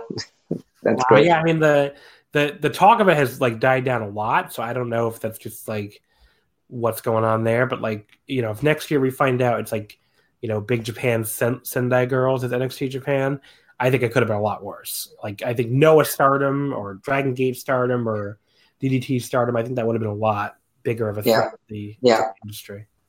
I mean, there's still, there's still some danger that they like get some people that like it's gonna hurt like other promotions. Like for example, if they somehow manage to get Kento, which is kind of why I want Sekimoto to stay as far away from Kento as possible for like all opportunities. Like it, that would definitely massively hurt like all Japan. And but like overall, like I mean, obviously NXT Japan doesn't have to be a, a success. Just like NXT like UK doesn't have to be a success. It just has to like kill the scene because that's really all they want to do. Yeah. Like it doesn't actually have to succeed. But I think still like if Big Japan like is actually the one that hooks up with WWE. Like WWE already has like not like a good standing because they will be like the foreign invading company, which in Japan doesn't really have a good reputation. And then uh, big Japan, like even amongst like the Japanese like wrestling scene, I think overall doesn't necessarily have the best reputation either because it is kind of seen as a bit sleazy as well. So I think that would like further hurt them as well if that is actually like the ones that they hook up with. Yeah. So I guess we'll have to wait and see what happens. Did either of you know Big Japan ran uh, Yokohama Bunka this week, and they drew. They barely got over a thousand fans. Yeah, it's really rough. right. Um, Kobayashi. Well, to be fair, like if you look at the drawing numbers in Korakuen, like they fluctuate widely, but they often stay below a thousand there too. So. Yeah. yeah. So that was yeah. Abdullah Kobayashi beat Isami Kodaka for the deathmatch title. Yeah. Uh, you also had Sekimoto and Kohei Sato winning the vacant tag titles. Um, you know, not really a ton else on that show really, other than the the Strong Hearts invasion continued and Okabe. Aoki and Hashimoto, that could have been good. Yeah, I mean, I guess we'll see. I, the, the, show hasn't aired yet, right? I don't think. It, it claims it has. It says oh. broadcast twelve eighteen. So oh, okay, so there you go. Match, yeah check it out, I guess. On it's, it's worth saying that they have a Yokohama Bunka show and there's been no hype for it. Yeah. uh, Feels very appropriate. So there you go. Um, as far as let's see, um, you let's let's see what's coming up on January second. So they have a Korakuen Hall show with two matches announced. And then they have two shows at Shin- Shinkiba, January 4th, with match or TBD, but like seven matches or six matches. And then another Shinkiba show on uh, January 5th, I think, Strong Kingdom, with like seven matches. I'm like, what the fuck are you doing? Why is your Korakuen show that's earlier than the two Shinkiba shows have two matches announced, but your fucking Shinkiba shows have like six and seven? But okay, sure. uh, so January second, the New Year early death match at six thirty. Uh, this is Abdullah Kobayashi versus Takumi Tsukamoto for the Big Japan Deathmatch Heavyweight title, and Daichi Hashimoto versus Yuji Okabayashi for the Strong World Heavyweight title. Um, so there you go. And then January 4th, you know, the fourth and the fifth shows really not that big of a deal. Just kind of like tag death matches. And then to the other ones, like, uh, strong, you know, strong matches. Yeah. I mean, not really anything super. I mean, I, the, the Strong Kingdom show on the fifth has, uh, Okabayashi, or no, on the, yeah, on the fifth. Yeah. And Okabayashi and Irie against Isami Kodaka and Yuko Miyamoto. That could be really good. That sounds nice. So yeah. I'm gonna try to remember to check that out. But yeah, not really a ton else otherwise. I can't wait for uh for Okabayashi to carry Daichi to like a three and three quarter star match and Jack to come on and say it's a match of the year contender. Yeah. Is Is there any chance that like Okabayashi wins back the title there? Very I- possible. I would. I don't know why you couldn't say that's possible. I doubt it. I, I wish. I mean, I wish. Why would I they mean, have taken why, uh, though? why why put the title on Daichi at like Ryogoku and then have him immediately lose it back to Okabayashi? I guess, but like Yeah. I don't know. I I just hope- hope that like the Daichi title reign doesn't last for too long. But one one thing that I actually found interesting is I think this is actually the third year in a row where uh, Tsukamoto actually gets like the deathmatch title shot at like Yeah. the first uh, at the first show of the year, which I think that's actually become like an interesting little uh, like tradition. And I think like the last two years at least, the match has delivered. So let's see if we can Yeah. keep that up against uh, Abdullah as well. So I think I was like That's- four and a half stars on those last two Tsukamoto one two title challenges. I'm not sure this match will get to that level, but I, mean, I hope it'll be good. Yeah. So uh, there's Big Japan. They're gonna keep on keeping on, I guess. Um, so I want to make sure we have enough time to do a couple things for the end. So let's quickly touch on. Uh, I didn't really see a lot of Dragon Gate. The main thing I would take away from the year is it seemed like it was a transition year, and now we're, you know, we're going to enter 2020 with uh, this slate really wiped clean, and you know, a ton of people joined Red. Uh, Doi beat Benkei at the very end of the year to win the Dream Gate, and you know, we we kind of got into now this three way feud where, you know, instead of all these units that had really, I think, uh, lived out their usefulness, Maximum and Tribe Vanguard and Natural Vibes. Now we're just going to have the Toryumon army, the Dragon Gate army, and Red. So basically a three way unit war with uh, very similar almost to Blood Warriors versus Junction 3, except there's like two generational big babyface armies and then a, a heel army. But uh, you know, Red's not quite as big as the other two, but like still pretty big, getting getting to be pretty big now with BB Hulk joining and you know, Kaito Ishida joined a little while before that, and uh, you know, Hyo Watanabe. But uh, it's a very, very interesting, uh, you know, time in Dragon Gate, and definitely I want to try to watch more next year for the first time in a while because you know the the three way feud definitely interests me. Yeah, shout out to Mochi and Benkei um, from I want to say October. That match was just really great. Yeah, uh, but um, Pac and KZ too, Yeah, which were really awesome. Yeah, I think they had a really strong kind of rebound year this year after they kind of had like a bit of a down year last year, which makes sense given all of the people that left. Uh, but and I think kind of the old last thing that was kind of still bothering me a lot about Dragon Gate was kind of all of the factions outside of Red being bad, really.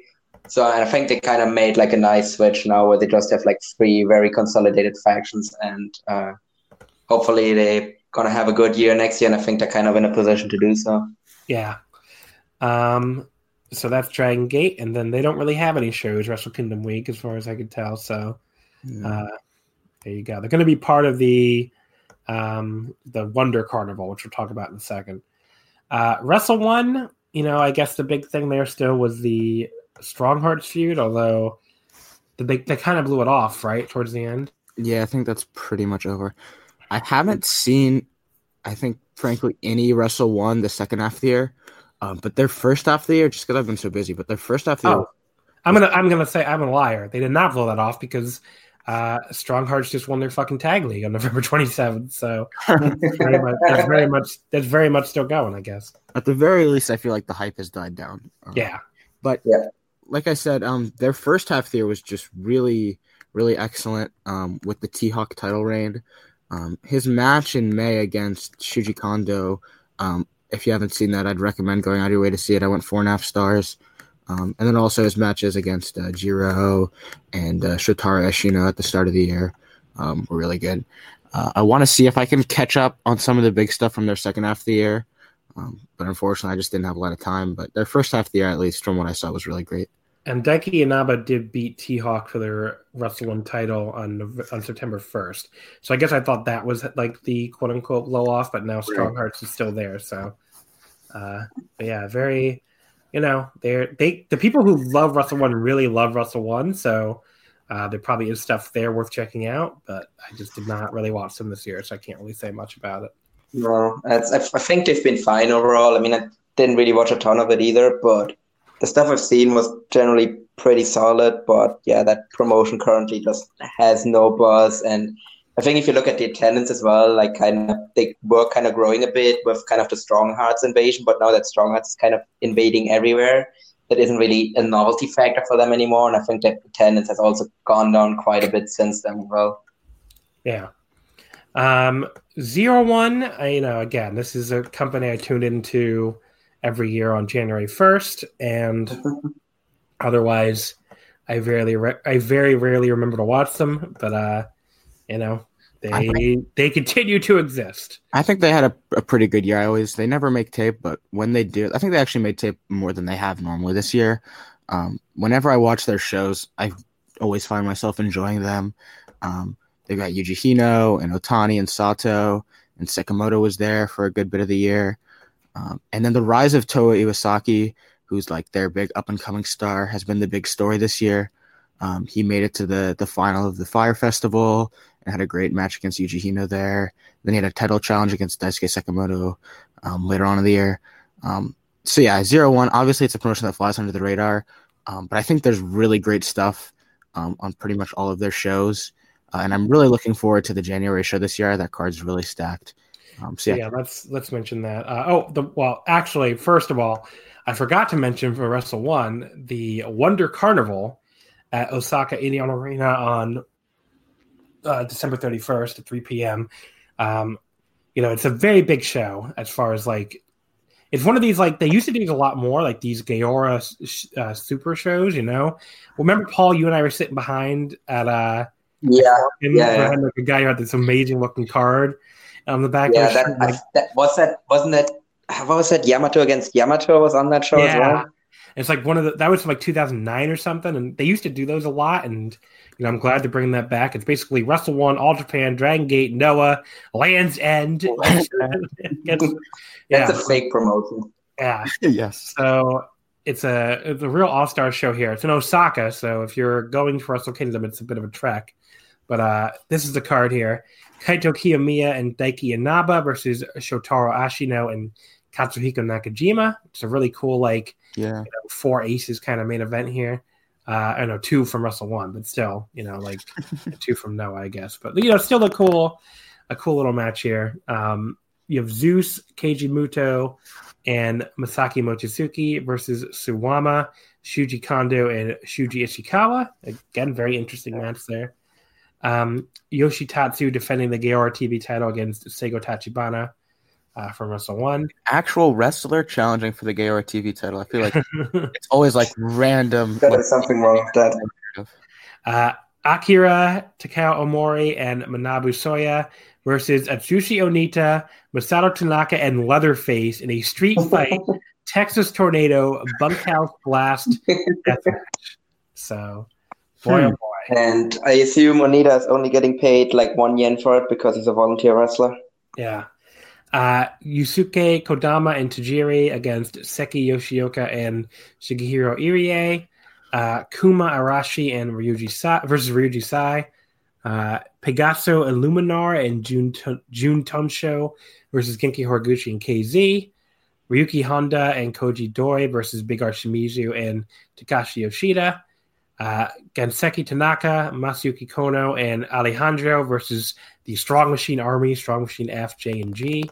And then finally, Takura Nikki, uh, Kai Fujimura, and Hajime versus Hiroki Moriya, So Daimonji, and Kyosuke Iki, Ikiho. Ikaho. I'm sorry, I don't know who Kyosuke Ikaho Their Land's End guys, I guess. Yeah.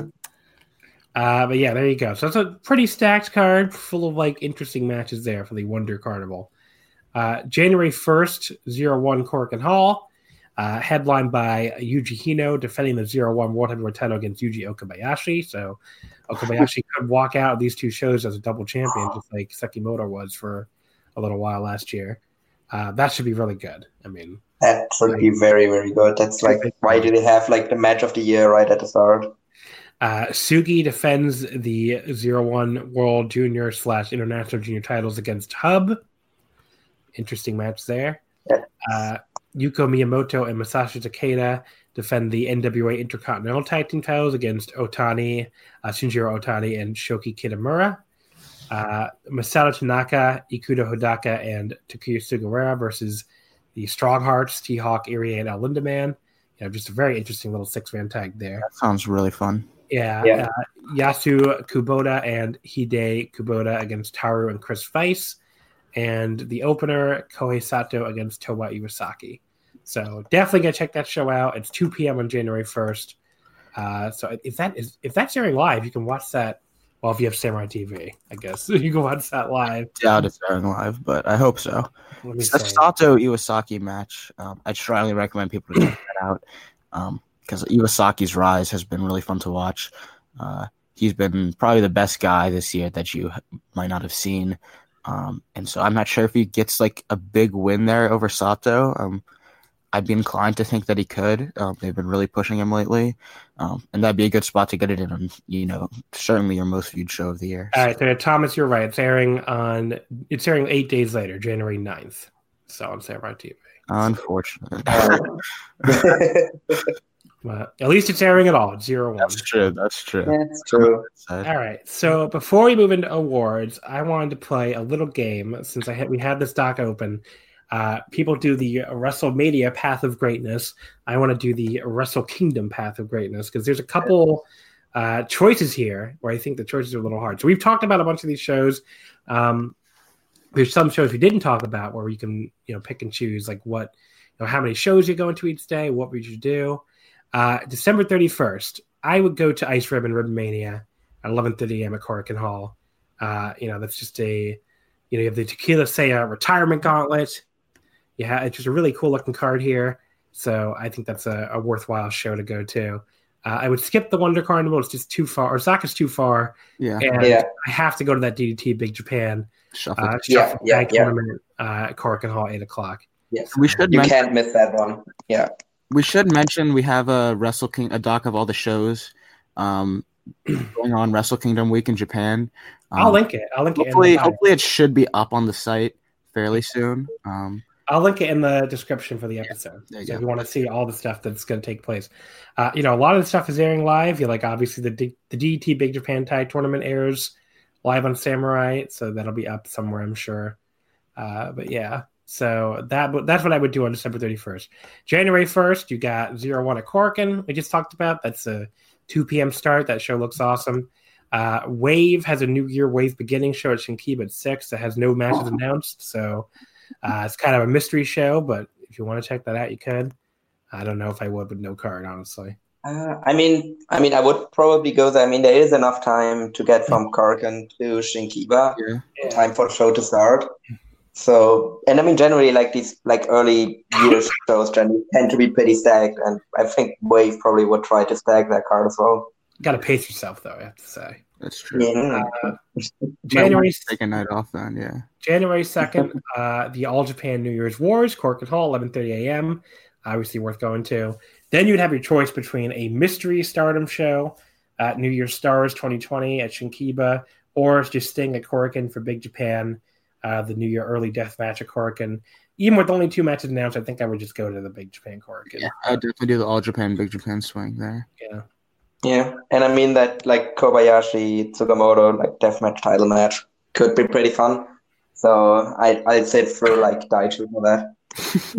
Uh, January 3rd, again, I would just stay at Korakuen. You have All Japan New Year's Wars at Korakuen Hall, 11:30 a.m. Uh, and then you have DDT New Year's Special Gift 2020 at Korakuen Hall at 6:30. The only match announced so far is Sanshiro Takagi versus Danshoku Dino versus Super Sasadango Machine. but really, what other match do you need? So I would definitely go to that. Uh, and you also have Freedoms running Shinkiba at 12:30. So if you don't decide you don't want to go to All Japan for some reason, you do have that option. And you have Stardom running at Shinkiba again at 6 p.m. if you don't want to go DDT. Both those shows currently have nothing announced. So uh, January 4th, obviously Wrestle Kingdom. I'm assuming most people listening to this would go to Wrestle Kingdom. Uh, that's at 5 p.m. But then uh, in the morning, you have a bunch of different options. You have, you know, T- Tokyo Joshi, uh, the Korakuen Hall show at 11:30 a.m., which is a stacked lineup. Uh, Yuka Sakazaki versus Miyu Yamashita for the Princess of Princess title. Uh, Rika Tatsumi and Miyu Watanabe versus Nodoka Tenma and Yuki Aino for the Princess tag titles. Maki Ito versus Hikari Noah for the international princess title. Many princesses. And, you know, just uh, Shoko Nakajima against Hyper Misao and Saki Akai versus Yuki Kamifuku. Mizuki versus Thunder Rosa. Just a great card there. So I would definitely go to that. Uh, you also have the Big Japan Deathmatch show at Shinkiba at noon if you're not into Joshi. Uh, you have a Stardom show at Tokyo KFC Hall at noon. Uh, the rest of Cinderella. I believe that's supposed to be like a fairly big show, but Stardom yeah. hasn't announced anything for yeah. the second, third, and fourth. I think they haven't announced anything yet. Yeah, so like that's the same, and they're trying to push that since obviously Bushiroad own, owns both. Is like, well, you know, we're very close to Wrestle. I mean, it is true; it's like two stops away. Yeah, so you could easily go to both, but I, I would take the Tokyo Joshi. Yeah, the Tokyo Joshi card is stacked. Yeah, yeah. I mean, I would kind of consider going to the Big Japan show as well, just to like inhale some light tube dust at Shinkiba. Mm-hmm. But like I think overall, just looking at that card for Tokyo Joshi Pro, I couldn't really, in good conscience, like not pick that. So yeah. I would probably go to that one too. Uh, and then Wrestle Kingdom obviously is the the first night at 5 p.m. and Noah's running head to head if you don't like New Japan. So, I would consider to Noah. I would I would consider going to Noah, but that Hiromu match is just would make me go yeah. Kingdom. If that match wasn't on the card, I might go to Noah. Honestly. Uh, okay, I would. I mean, if, yeah. I have to be there for that. For that, I mean, look, if, any, if nothing else, even if you're not into the double gold dash, which I, which I think is awesome, that Liger match. I mean, that thing is like yeah. that Liger match is so crazy. Like Tiger Mask, Great Sasuke, Fujinami, and Liger against Taguchi, uh, Tetsuya Takaiwa, Otani, and Naoki Sano. That I mean, when they announced that, that that's just one of the best retirement matches they could have done. So yeah, and don't forget, John, you could also be there live in person to see Jay White hit the Blade Run and pin uh-huh. uh, Sure. uh, January 5th, uh, you have an earlier Wrestle Kingdom at 3 p.m. But before that, you do have some options still. Obviously, you can go to Noah. Uh, none of these have matches announced, by the way. But you have Noah Reboot, which is they're going to announce the matches during the show at 11:30 a.m. at Korakuen. So that's obviously very close to Tokyo Dome. Uh, you also have Sendai Girls at Shinjuku Face at 12, uh, which will be a little bit of a harder trip to get back over to Wrestle Kingdom if you're going to both. But uh, you know, you you'll have you might have to leave Sendai Girls a little early, even depending on how long it goes. Uh, where the fuck is Itabashi Green Hall? I should know this, but let's see. I don't remember. It's one of the few Tokyo venues I've never been to, so I'm checking right now. Uh, yeah, that's like on my list for like the next trip as well. That and like Monster or Basement. Yeah, yeah. I really want to go to Basement Monster. Yes, that, that looks just fucking awesome. Uh, Itabashi Green Hall is towards. Uh, oh, it's like by it's sort of by Nakano. Okay, so this, this is like not not as far away as Shinjuku Face, but still probably a little bit of a trap. I'm going to look this up now for those of you who might want to go to send to. uh Oh God, what the hell's running? Itabashi Green Hall, Tokyo Joshi. Okay, let's see how long. Would I mean, I would actually consider going to that Sendai Girls show just because it's in Shinjuku Face, and I really like that venue. So just yeah. to like have a chance to go there. But I think overall, I think the Noah one would probably be the strongest show, even though none yeah. of these have been announced. Seadlinnng, I think, has a, a Korakuen either like today or tomorrow um, from the time we're recording this. So we should get a Seadlinnng also running at noon at Shinkiba. Um, we should get a card for that pretty soon.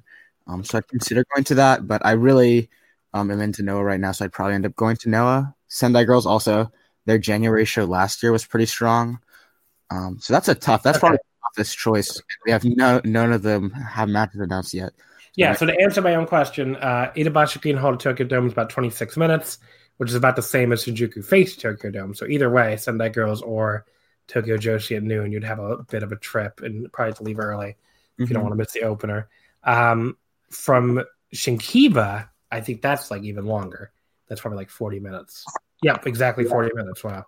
So if you want to go to Seadlinnng, you know, you have a little bit of a trip there too. Yeah. Uh, so any of those shows, I mean, if you're if you really need to make the like to me, I want to be there for the start of Wrestle Kingdom, so I would probably go to Noah for that reason alone, because you're pretty much guaranteed it's you know a minute walk.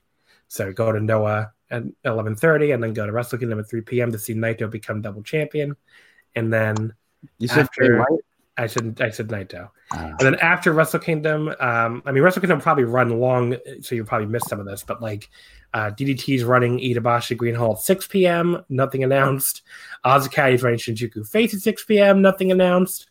and Big Japan is running Shinkiba at six thirty, uh, with Strong Kingdom with a bunch of yeah, with a bunch of stuff we talked about already. So Yeah, There you I, would, go. I mean, if I wouldn't go, like, if I would say, like, for some reason, like, I wouldn't, I would then wouldn't go to Wrestle Kingdom. I would probably go to the Oz Academy show out of those three, to be honest. yeah. Yeah. So I would try to go to Noah and New Japan and maybe try to rush over to Oz Academy if I could make it, but probably not. my company- Yeah, probably no. Like, it starts at three p.m. Like, there's no way that show's over by six. yeah. It'll be over at like seven, so you you could get to like the last hour, hour and a half of Oz Academy. So there's your path of Wrestle Kingdom greatness, I Yeah. guess. There's a lot of good shows running, and so it'll be Yeah. good to watch. I don't know if anything's airing live other than the New Japan, All Japan, DDT stuff. Yeah. I mean, there should be stuff trickling in over the course of the next week. Well, I when, think there when the might all be Ja- big when's the All Japan Japan- stuff on Samurai Live. I think. well, the All Japan stuff will run live. Yeah, yeah. Oh, yeah, you yeah, said All Japan, was I'm good. sorry. yeah. Okay. Yeah. I'm not sure. but, uh, Big Japan could be live. I'm not sure. Yeah. Um, but yeah, there'll be a nice trickle of shows for like the first week and a half of January to check out um, that I'm really excited for. So, Yeah. It's always a fun time.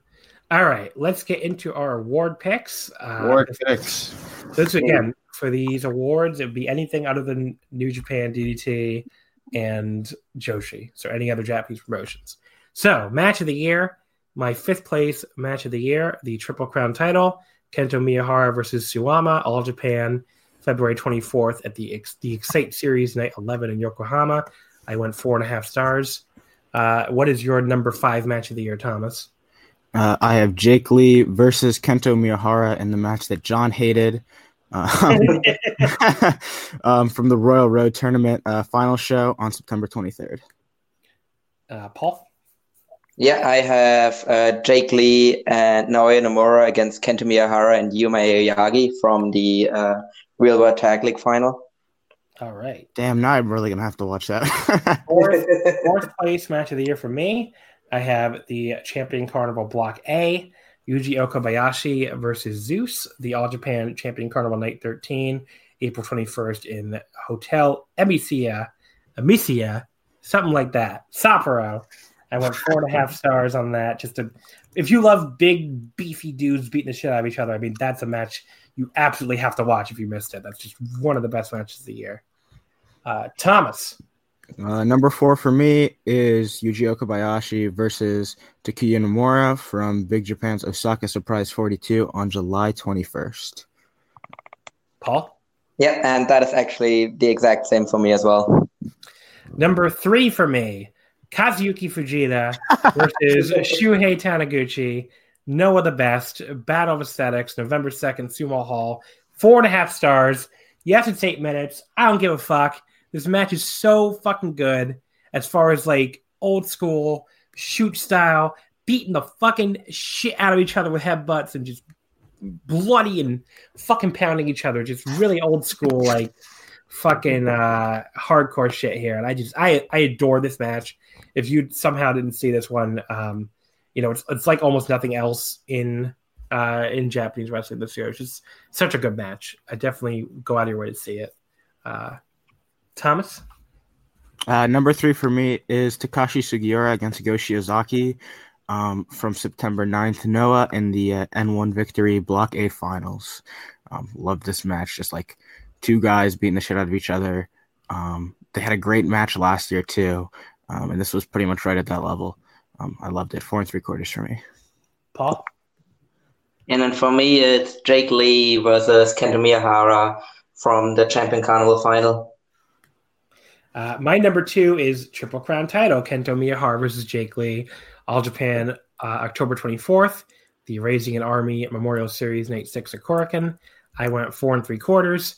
Um, I thought this was just the best of the Kento Miyahara uh, title defenses this year. Just, I don't know, like it also helped that I was going in unspoiled too, and like I, by the end, was just really, really rooting for Jake Lee to pull it out, and like I got so behind him in that match. It was just such a fucking awesome match. And, you know, Korakuen got so into Jake Lee after he, you know, looked dead in the water at times this year. So it was just such a, it was a match that I, as a long time Jake Lee fan, just really connected with. So I can understand why other people don't have it as high, but I, I adored that match. Thomas? Um, everything you said was right. You just had one of the names wrong. Correct number two is Kento Miyahara against Naoya Nomura um, from All Japan, uh, September third. Um, just a tremendous match. I was also I was unspoiled. I'm gonna sound exactly like you, just with a different name. I was unspoiled for this match. It was crazy to see um, like how behind Korakuen was of Nomura and me too. I was just so invested in the match, um, and he ultimately fell short. Um, but this was like, okay, this is why I watch All Japan. I mean, I was just so invested in seeing Nomura win. Um, and you can't tell me that he's not ready after watching this match and after watching the crowd um, connect with him in this match. Um, I think he's ready to be on top. Uh, and it's my number two match of the year for Mr. Uh, Puro. Yeah. What, what do you got here? Yeah, uh, my number two is Ben-K versus Pac from Cobra uh, from Kobe World and Dragon Gate. Because to me that match it was like it really was like the crowning of an ace and it was perfectly structured with like Pac never taking a fall anywhere and then finally being unbeatable essentially since he left WWE and then finally Ben-K is able to overcome and put him down and firmly establish himself as like the ace of like uh, Dragon Gate. And to me, it was just kind of perfect storytelling and it paid off perfectly. Uh, and my number one match of the year, Daisuke Sekimoto and Walter versus Yuji Okabayashi and Yuji Hino. Big Japan, November 4th at Ryogokutan Sumo Hall. Five stars, uh, pretty much, you know, the exact type of match that made me fall in love with Japanese wrestling in the first place. Just four big dudes beating the shit out of each other. Uh, I loved every single second of this. And, you know, really just makes you feel very badly that Walter's in WWE. But what are you gonna do? yep. Uh, Daisuke Sekimoto and Walter against Yuji Okabayashi and Yuji Hino from Big Japan November 4th. Exactly what John said. Just what I want out of wrestling. Four dudes beating the shit out of each other. A ton of fun, nonstop action. Um, I watched this live and my jaw was just like to the floor. Um, and I was I was so tired, and just this match woke me up so much. It's just unfortunate that there was a Daichi match later on in the show. okay, and five stars. My favorite match of the year for that is not that match. Oh. It's actually Kento Miyahara versus Naoya Nomura from March 19th. Mm. Uh, as I said, I think I've talked about this match a couple of times already, where to me it was like the breakout for Nomura. And like I kind of went into that match having high expectations, and it was even exceeded. And I was like really surprised, like how much of a complete another breakout performance for him it was. And for me, kind of on this night, kind of a star was born, and I think it was just a tremendous match overall. I think we each have um like seven different Kento matches between our lists, and all of them are different. Yes. it's crazy because we have all three Kento Lee matches. One of us had, and then me and Paul each had one of the Kento Nomura matches, and John had uh, the Kento Suwama match. It just goes to show like how absurd of a year he had. Is that like all three of yeah. us found different matches of his among the best matches of the year. I, I mean, I even had like a tag match in there as well. Yep. Yeah. Uh, the only thing I, I want to apologize, by the way, I think I just coughed on the air. I tried to get the Tried to get the mute button, didn't get it, but what are you gonna do? All right, best major show. Uh, here I'm just gonna give our top three each. Uh, I went Big Japan Ryogokutan in third because again it was half an awesome show, half not an awesome show, but this was not there was not a deep year for uh, like supercards as far as what I saw anyway from these promotions. Uh, second, I went with the Giant Baba Memorial Show from Fe- February 9th, 19th at Sumo Hall, which you know it, it only had one match. I went four stars or better on the the main event with uh, Tanahashi and Miyahara. But like as far as like it, everything on the show was like enjoyable, even if it wasn't hitting that four star level.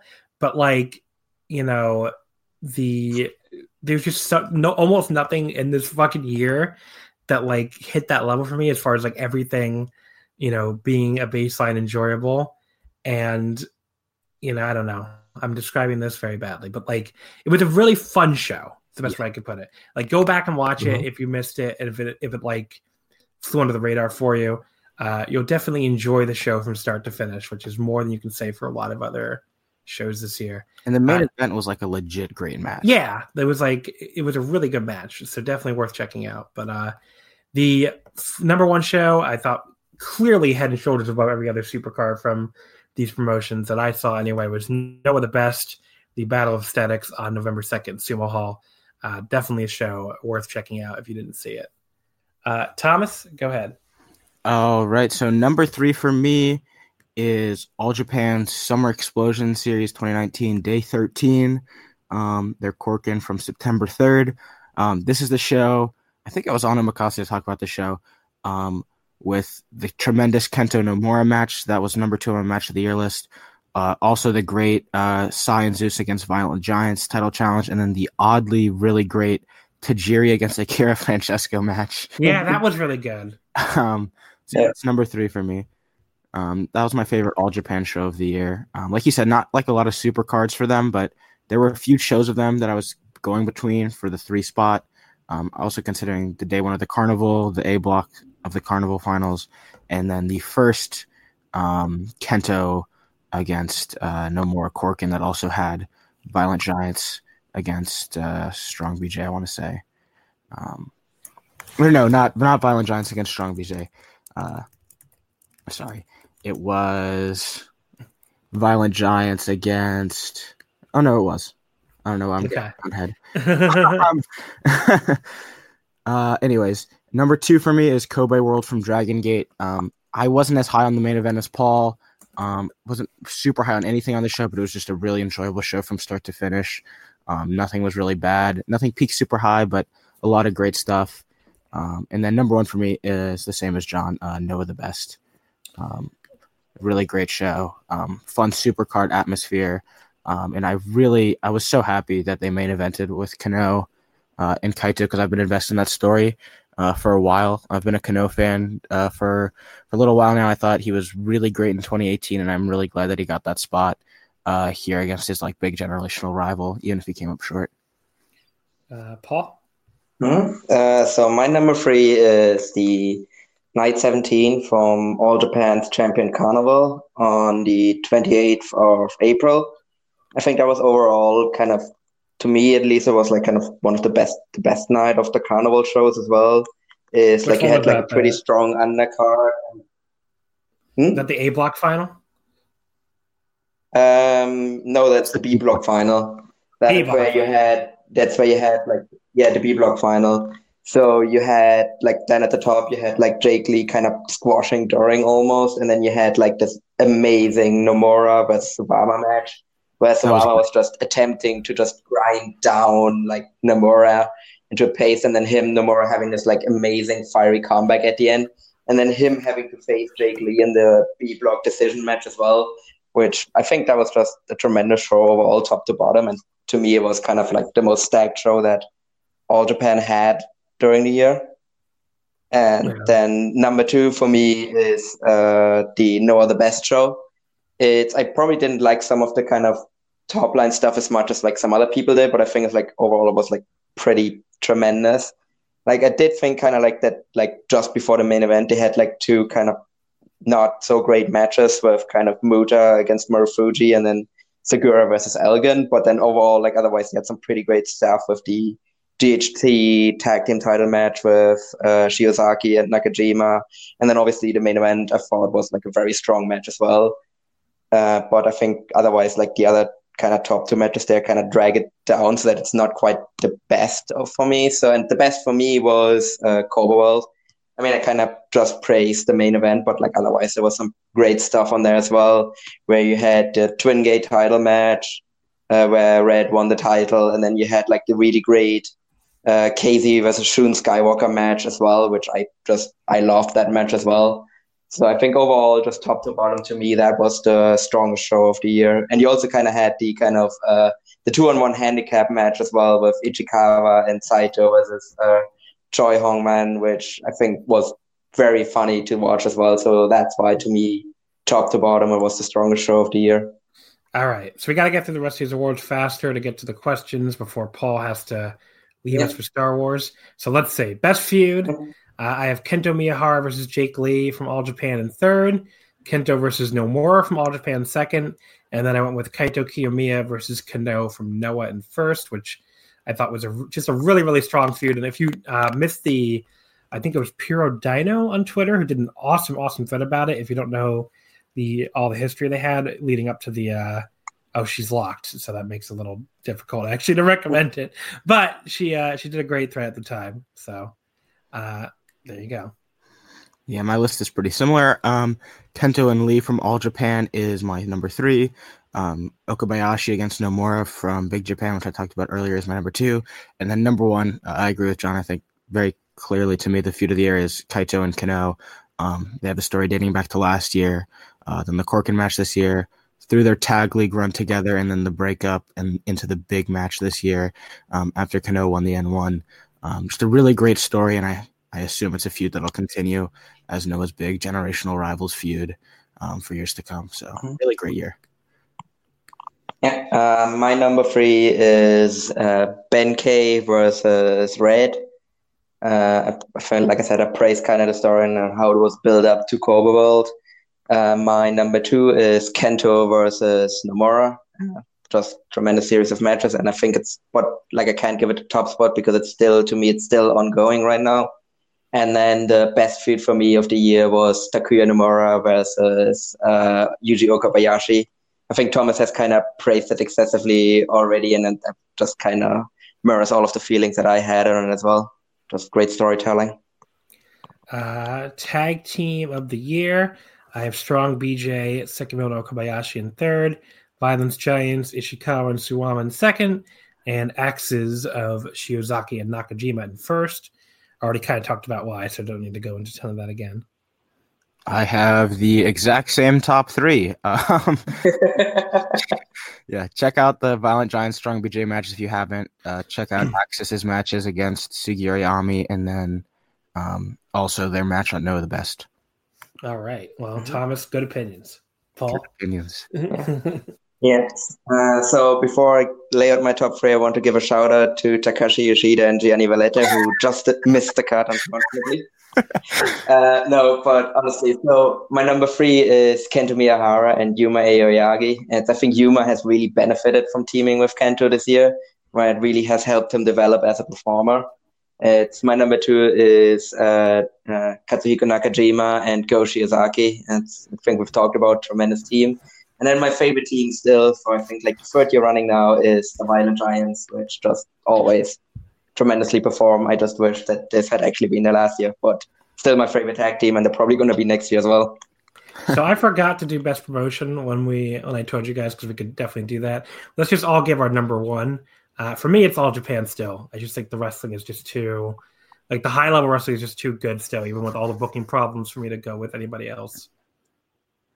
Uh, for me, All Japan's one, and then I'd say Noah two, and then three, uh, maybe Big Japan. But let me throw zero one in there to give them a shout out. I I would definitely do Noah two, and I don't even I, I don't even know who three. So zero one. John, I don't, I don't know. Big Japan, zero one. Sure, the one show I saw from them. I mean, it sure as fuck should not be Big Japan with how bad the book yeah yeah. Yeah, I, I, would probably put Noah free, and then like one and two are actually really hard for me. I probably will have to give Dragon Gate the number two slot, and then I would give All Japan the number one slot, even though I complained about their booking incessantly.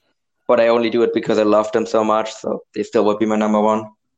Uh, most outstanding wrestler, I went with Suwama in third. I just think he had Ooh, good take. Yeah, he had like an amazing first half of the year. Even if he fell off a little bit in the second half, he still had enough like really strong tag stuff and stuff that I thought you know it was good enough for third. Went with Kento Miyahara in second and Yuji Okabayashi in first.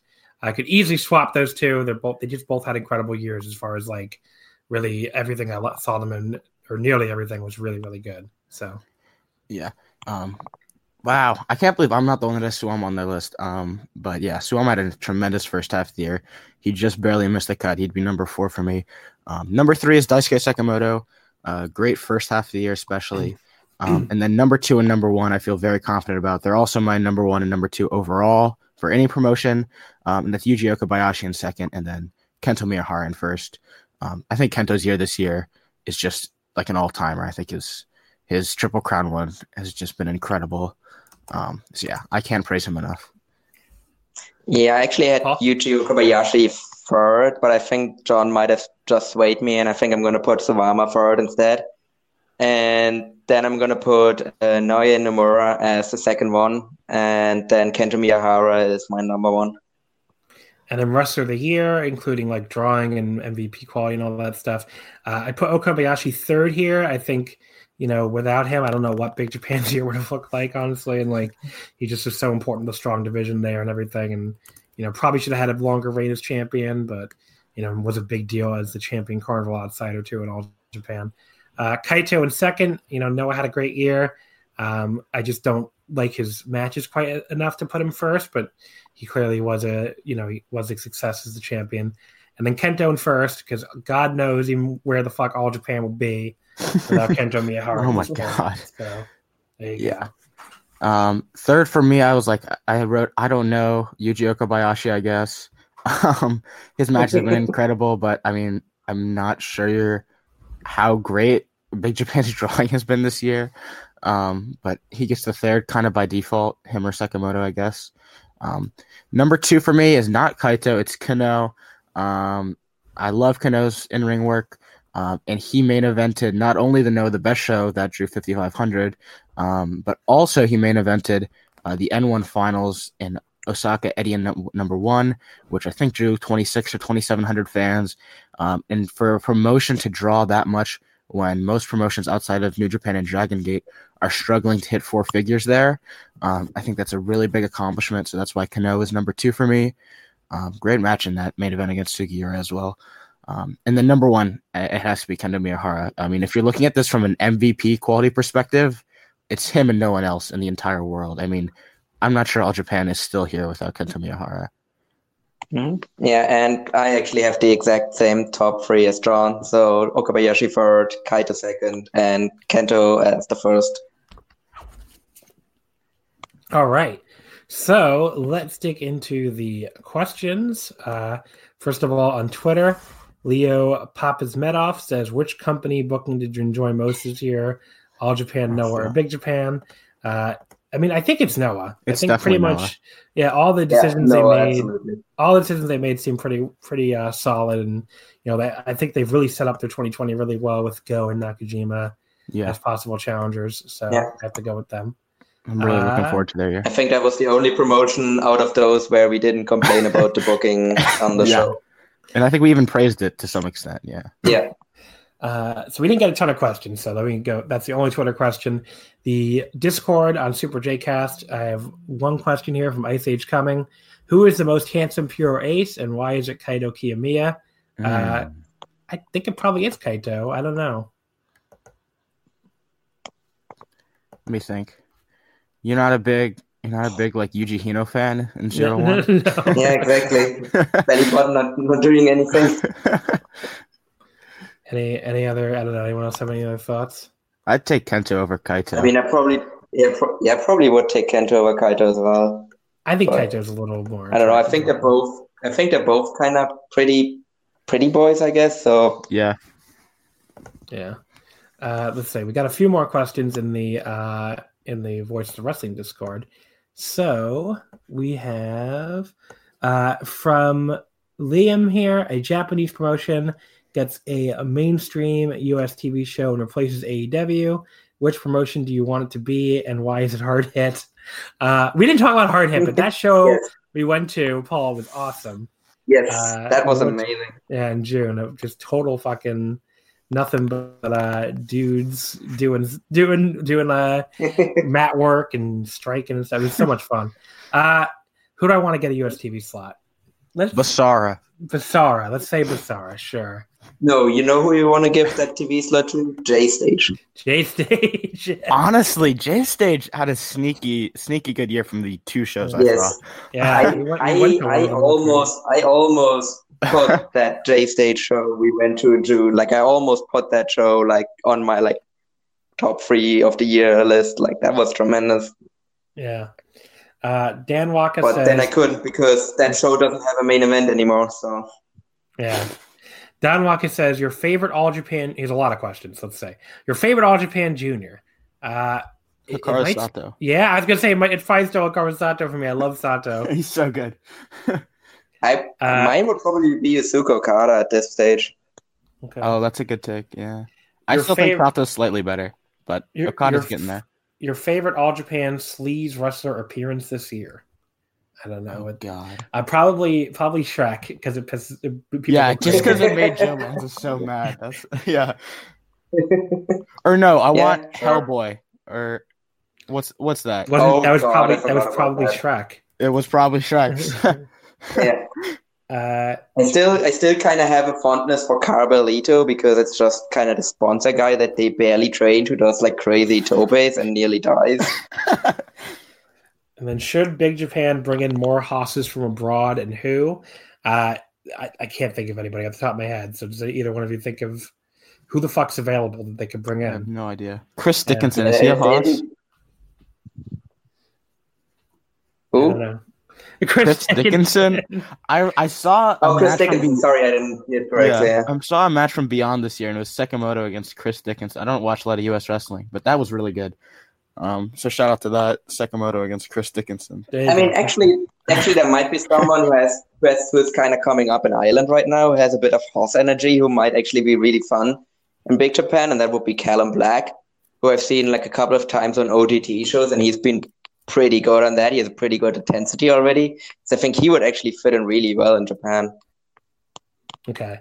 So Don Waka, I'm gonna. Sorry, you asked like 16 questions, so I'm gonna end it there because I want this next one's kind of long and I want to get into it. So Prince says they were talks of Noah going into isolation this year and concentrating on their own stuff.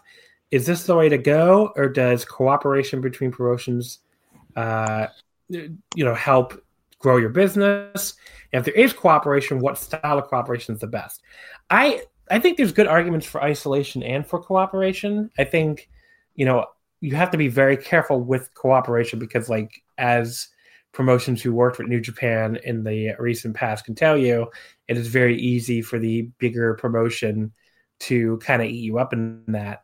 Um, on the other Ring of Honor. hand, yeah. Well, not just that, Noah. Well, yeah, Noah. DDT, who Yeah. almost lost like half the roster and did lose Kota and Kenny Omega. I mean, look, there's a lot of issues there, but I think if you're both on roughly the same level, it can cooperation can be great, and I think you know it, it adds to a, it adds a lot to like imagine all Japan and Big Japan if they didn't cooperate, you know, I mean, it just add Yeah, so no, much. that's a, that. I think it's like that's the perfect example of like cooperation working because those two just Mhm. complement each other very well. I was Yeah. very disappointed after the Aoki Memorial Show. There was a lot of Noah All Japan interactions on that show, and I was really disappointed that we didn't get more All Japan involvement on the Sumo Hall show for Noah. Um, so I want to see they they've been teasing that for a while. Also with Marufuji winning the Carnival, they teased some more crossover after that, uh, either last year or two years ago. Um, so yeah, I I, I want to see more Noah All Japan involvement, but I think Noah being an isolationist is not that's not been what's developed. They used a ton of outsiders on that Yeah. Noah the Best show. Um, Yeah. And as much I want to give credit I to mean- Kaito and Kenoh, I don't think they draw 5,500 without all the guest stars. Yeah, the great boot on everybody. Yeah. I mean, I will say that they definitely. that I'm. I was gonna say they definitely Yeah, sorry, you go on. use less like big stars, like than like you know they, they don't use another company the way All Japan and Big Japan use each other, and I think they are a little isolationist as far as like not when it comes to other Japanese companies reg you know regularly, but like yeah, they definitely did use some big stars on that uh on that Sumo Hall show. And they're a part of that Wonder Carnival show at the start of the year. So, or Yeah. so we'll see if that ends up sparking more involvement between um, them. Like Noah, Wrestle One. Yeah, yeah, yeah. We'll see. Yeah, that's actually the one relationship that I'm actually very curious about how it develops is kind of this relationship between Dragon Gate and All Japan that we have seen this year, Yeah, especially because. Dragon Gate kind of historically has been like super isolationist. So I'm actually curious if that is like going to develop more next year. Yeah, Dragon Gate had involvement in I think all of the all of the All Japan tournaments this year, um, and then I mean two of the four semifinalists in the junior title tournament are from Dragon Gate. Yeah. Yeah. So that's interesting. Uh, Rika Tatsumi, presumably not the actual Tokyo Joshi wrestler, but if she, if this is her talking, I'm a big fan, Rika. Uh, what's next for Wrestle One? Will they be lost in the shuffle in 2020? Yes. they, Yes, they, always they are. already are. they already are lost in the shuffle. Right? That- like, if they're going to be, they already Yeah. are. So, and, and and I mean, I get that, that it's uh, like another place for people to work, but like, and I know it will never happen, but I would still like. Originally, Wrestle One was kind of a split from All Japan, Yeah. and I do think both would actually benefit from it, like folding back in, because you would have like an immediate feud with uh, Kento versus uh, Ashino, and then you could like, and that you could actually like build a promotion around that for a while, and then you can build up like Nomura and Jake underneath that, and I think like they would just benefit a lot from it, but I know it won't happen. So, oh, what can you do? All right, the last question, Liam. When when will the Brahman brothers, or where will the Brahman brothers be best placed to take their rightful place as the best tag team in the world in 2020? I think he's saying like what promotion? I guess. I, uh, Uh, they need to the come to all trash league outside of Shinkiba. Japan. Go to some promotion that does not make tape. Oh wow, okay. these, Bra- these Brahman haters. Uh, definitely have to end the show after that. But yeah, all right. So, uh, thank you as always for listening, everybody. Go ahead and plug your stuff, guys. uh, on Twitter at Rasslin Ratings. Um, yeah, that's about it. Hopefully, we'll have that Wrestle Kingdom week schedule up on the site soon. But um, don't forget to link that in the description, John, because I think that's really helpful for people planning out uh, how they're going to be watching some shows in the first couple weeks of January. Yeah. Hmm? I'm sorry. Yeah, what? and well, you can find yeah, you can find all of my articles on Voices of Wrestling, and then I guess I have a Twitter too, but whatever. I'm gonna plug it, so it's fine. Sure. Uh, Sure. Um, but yeah, so that's uh that's it for this penultimate episode. Uh so I've kept it under wraps because first of all, I wanted to make sure I actually had everybody booked and a time that we could actually all do it because that was a little difficult. But next week, the New Japan Pro Wrestling year interview, the final year interview episode we're gonna do here. Uh, I'm very pleased with the guests I've gotten together. It's like a bit of an all-star team as far as like podcast hosts on this network. Obviously, my I will be there as usual. Uh, then we have Joe Lanza from the Voices of Wrestling flagship will be joining us, and Joel Abraham from the Super J Cast, and Dan McDonald from the Super J Cast. So it's a real summit of New Japan Pro Wrestling podcast hosts on this network. So myself, Joe, Joel, and Damon all together to talk about New Japan's 2019.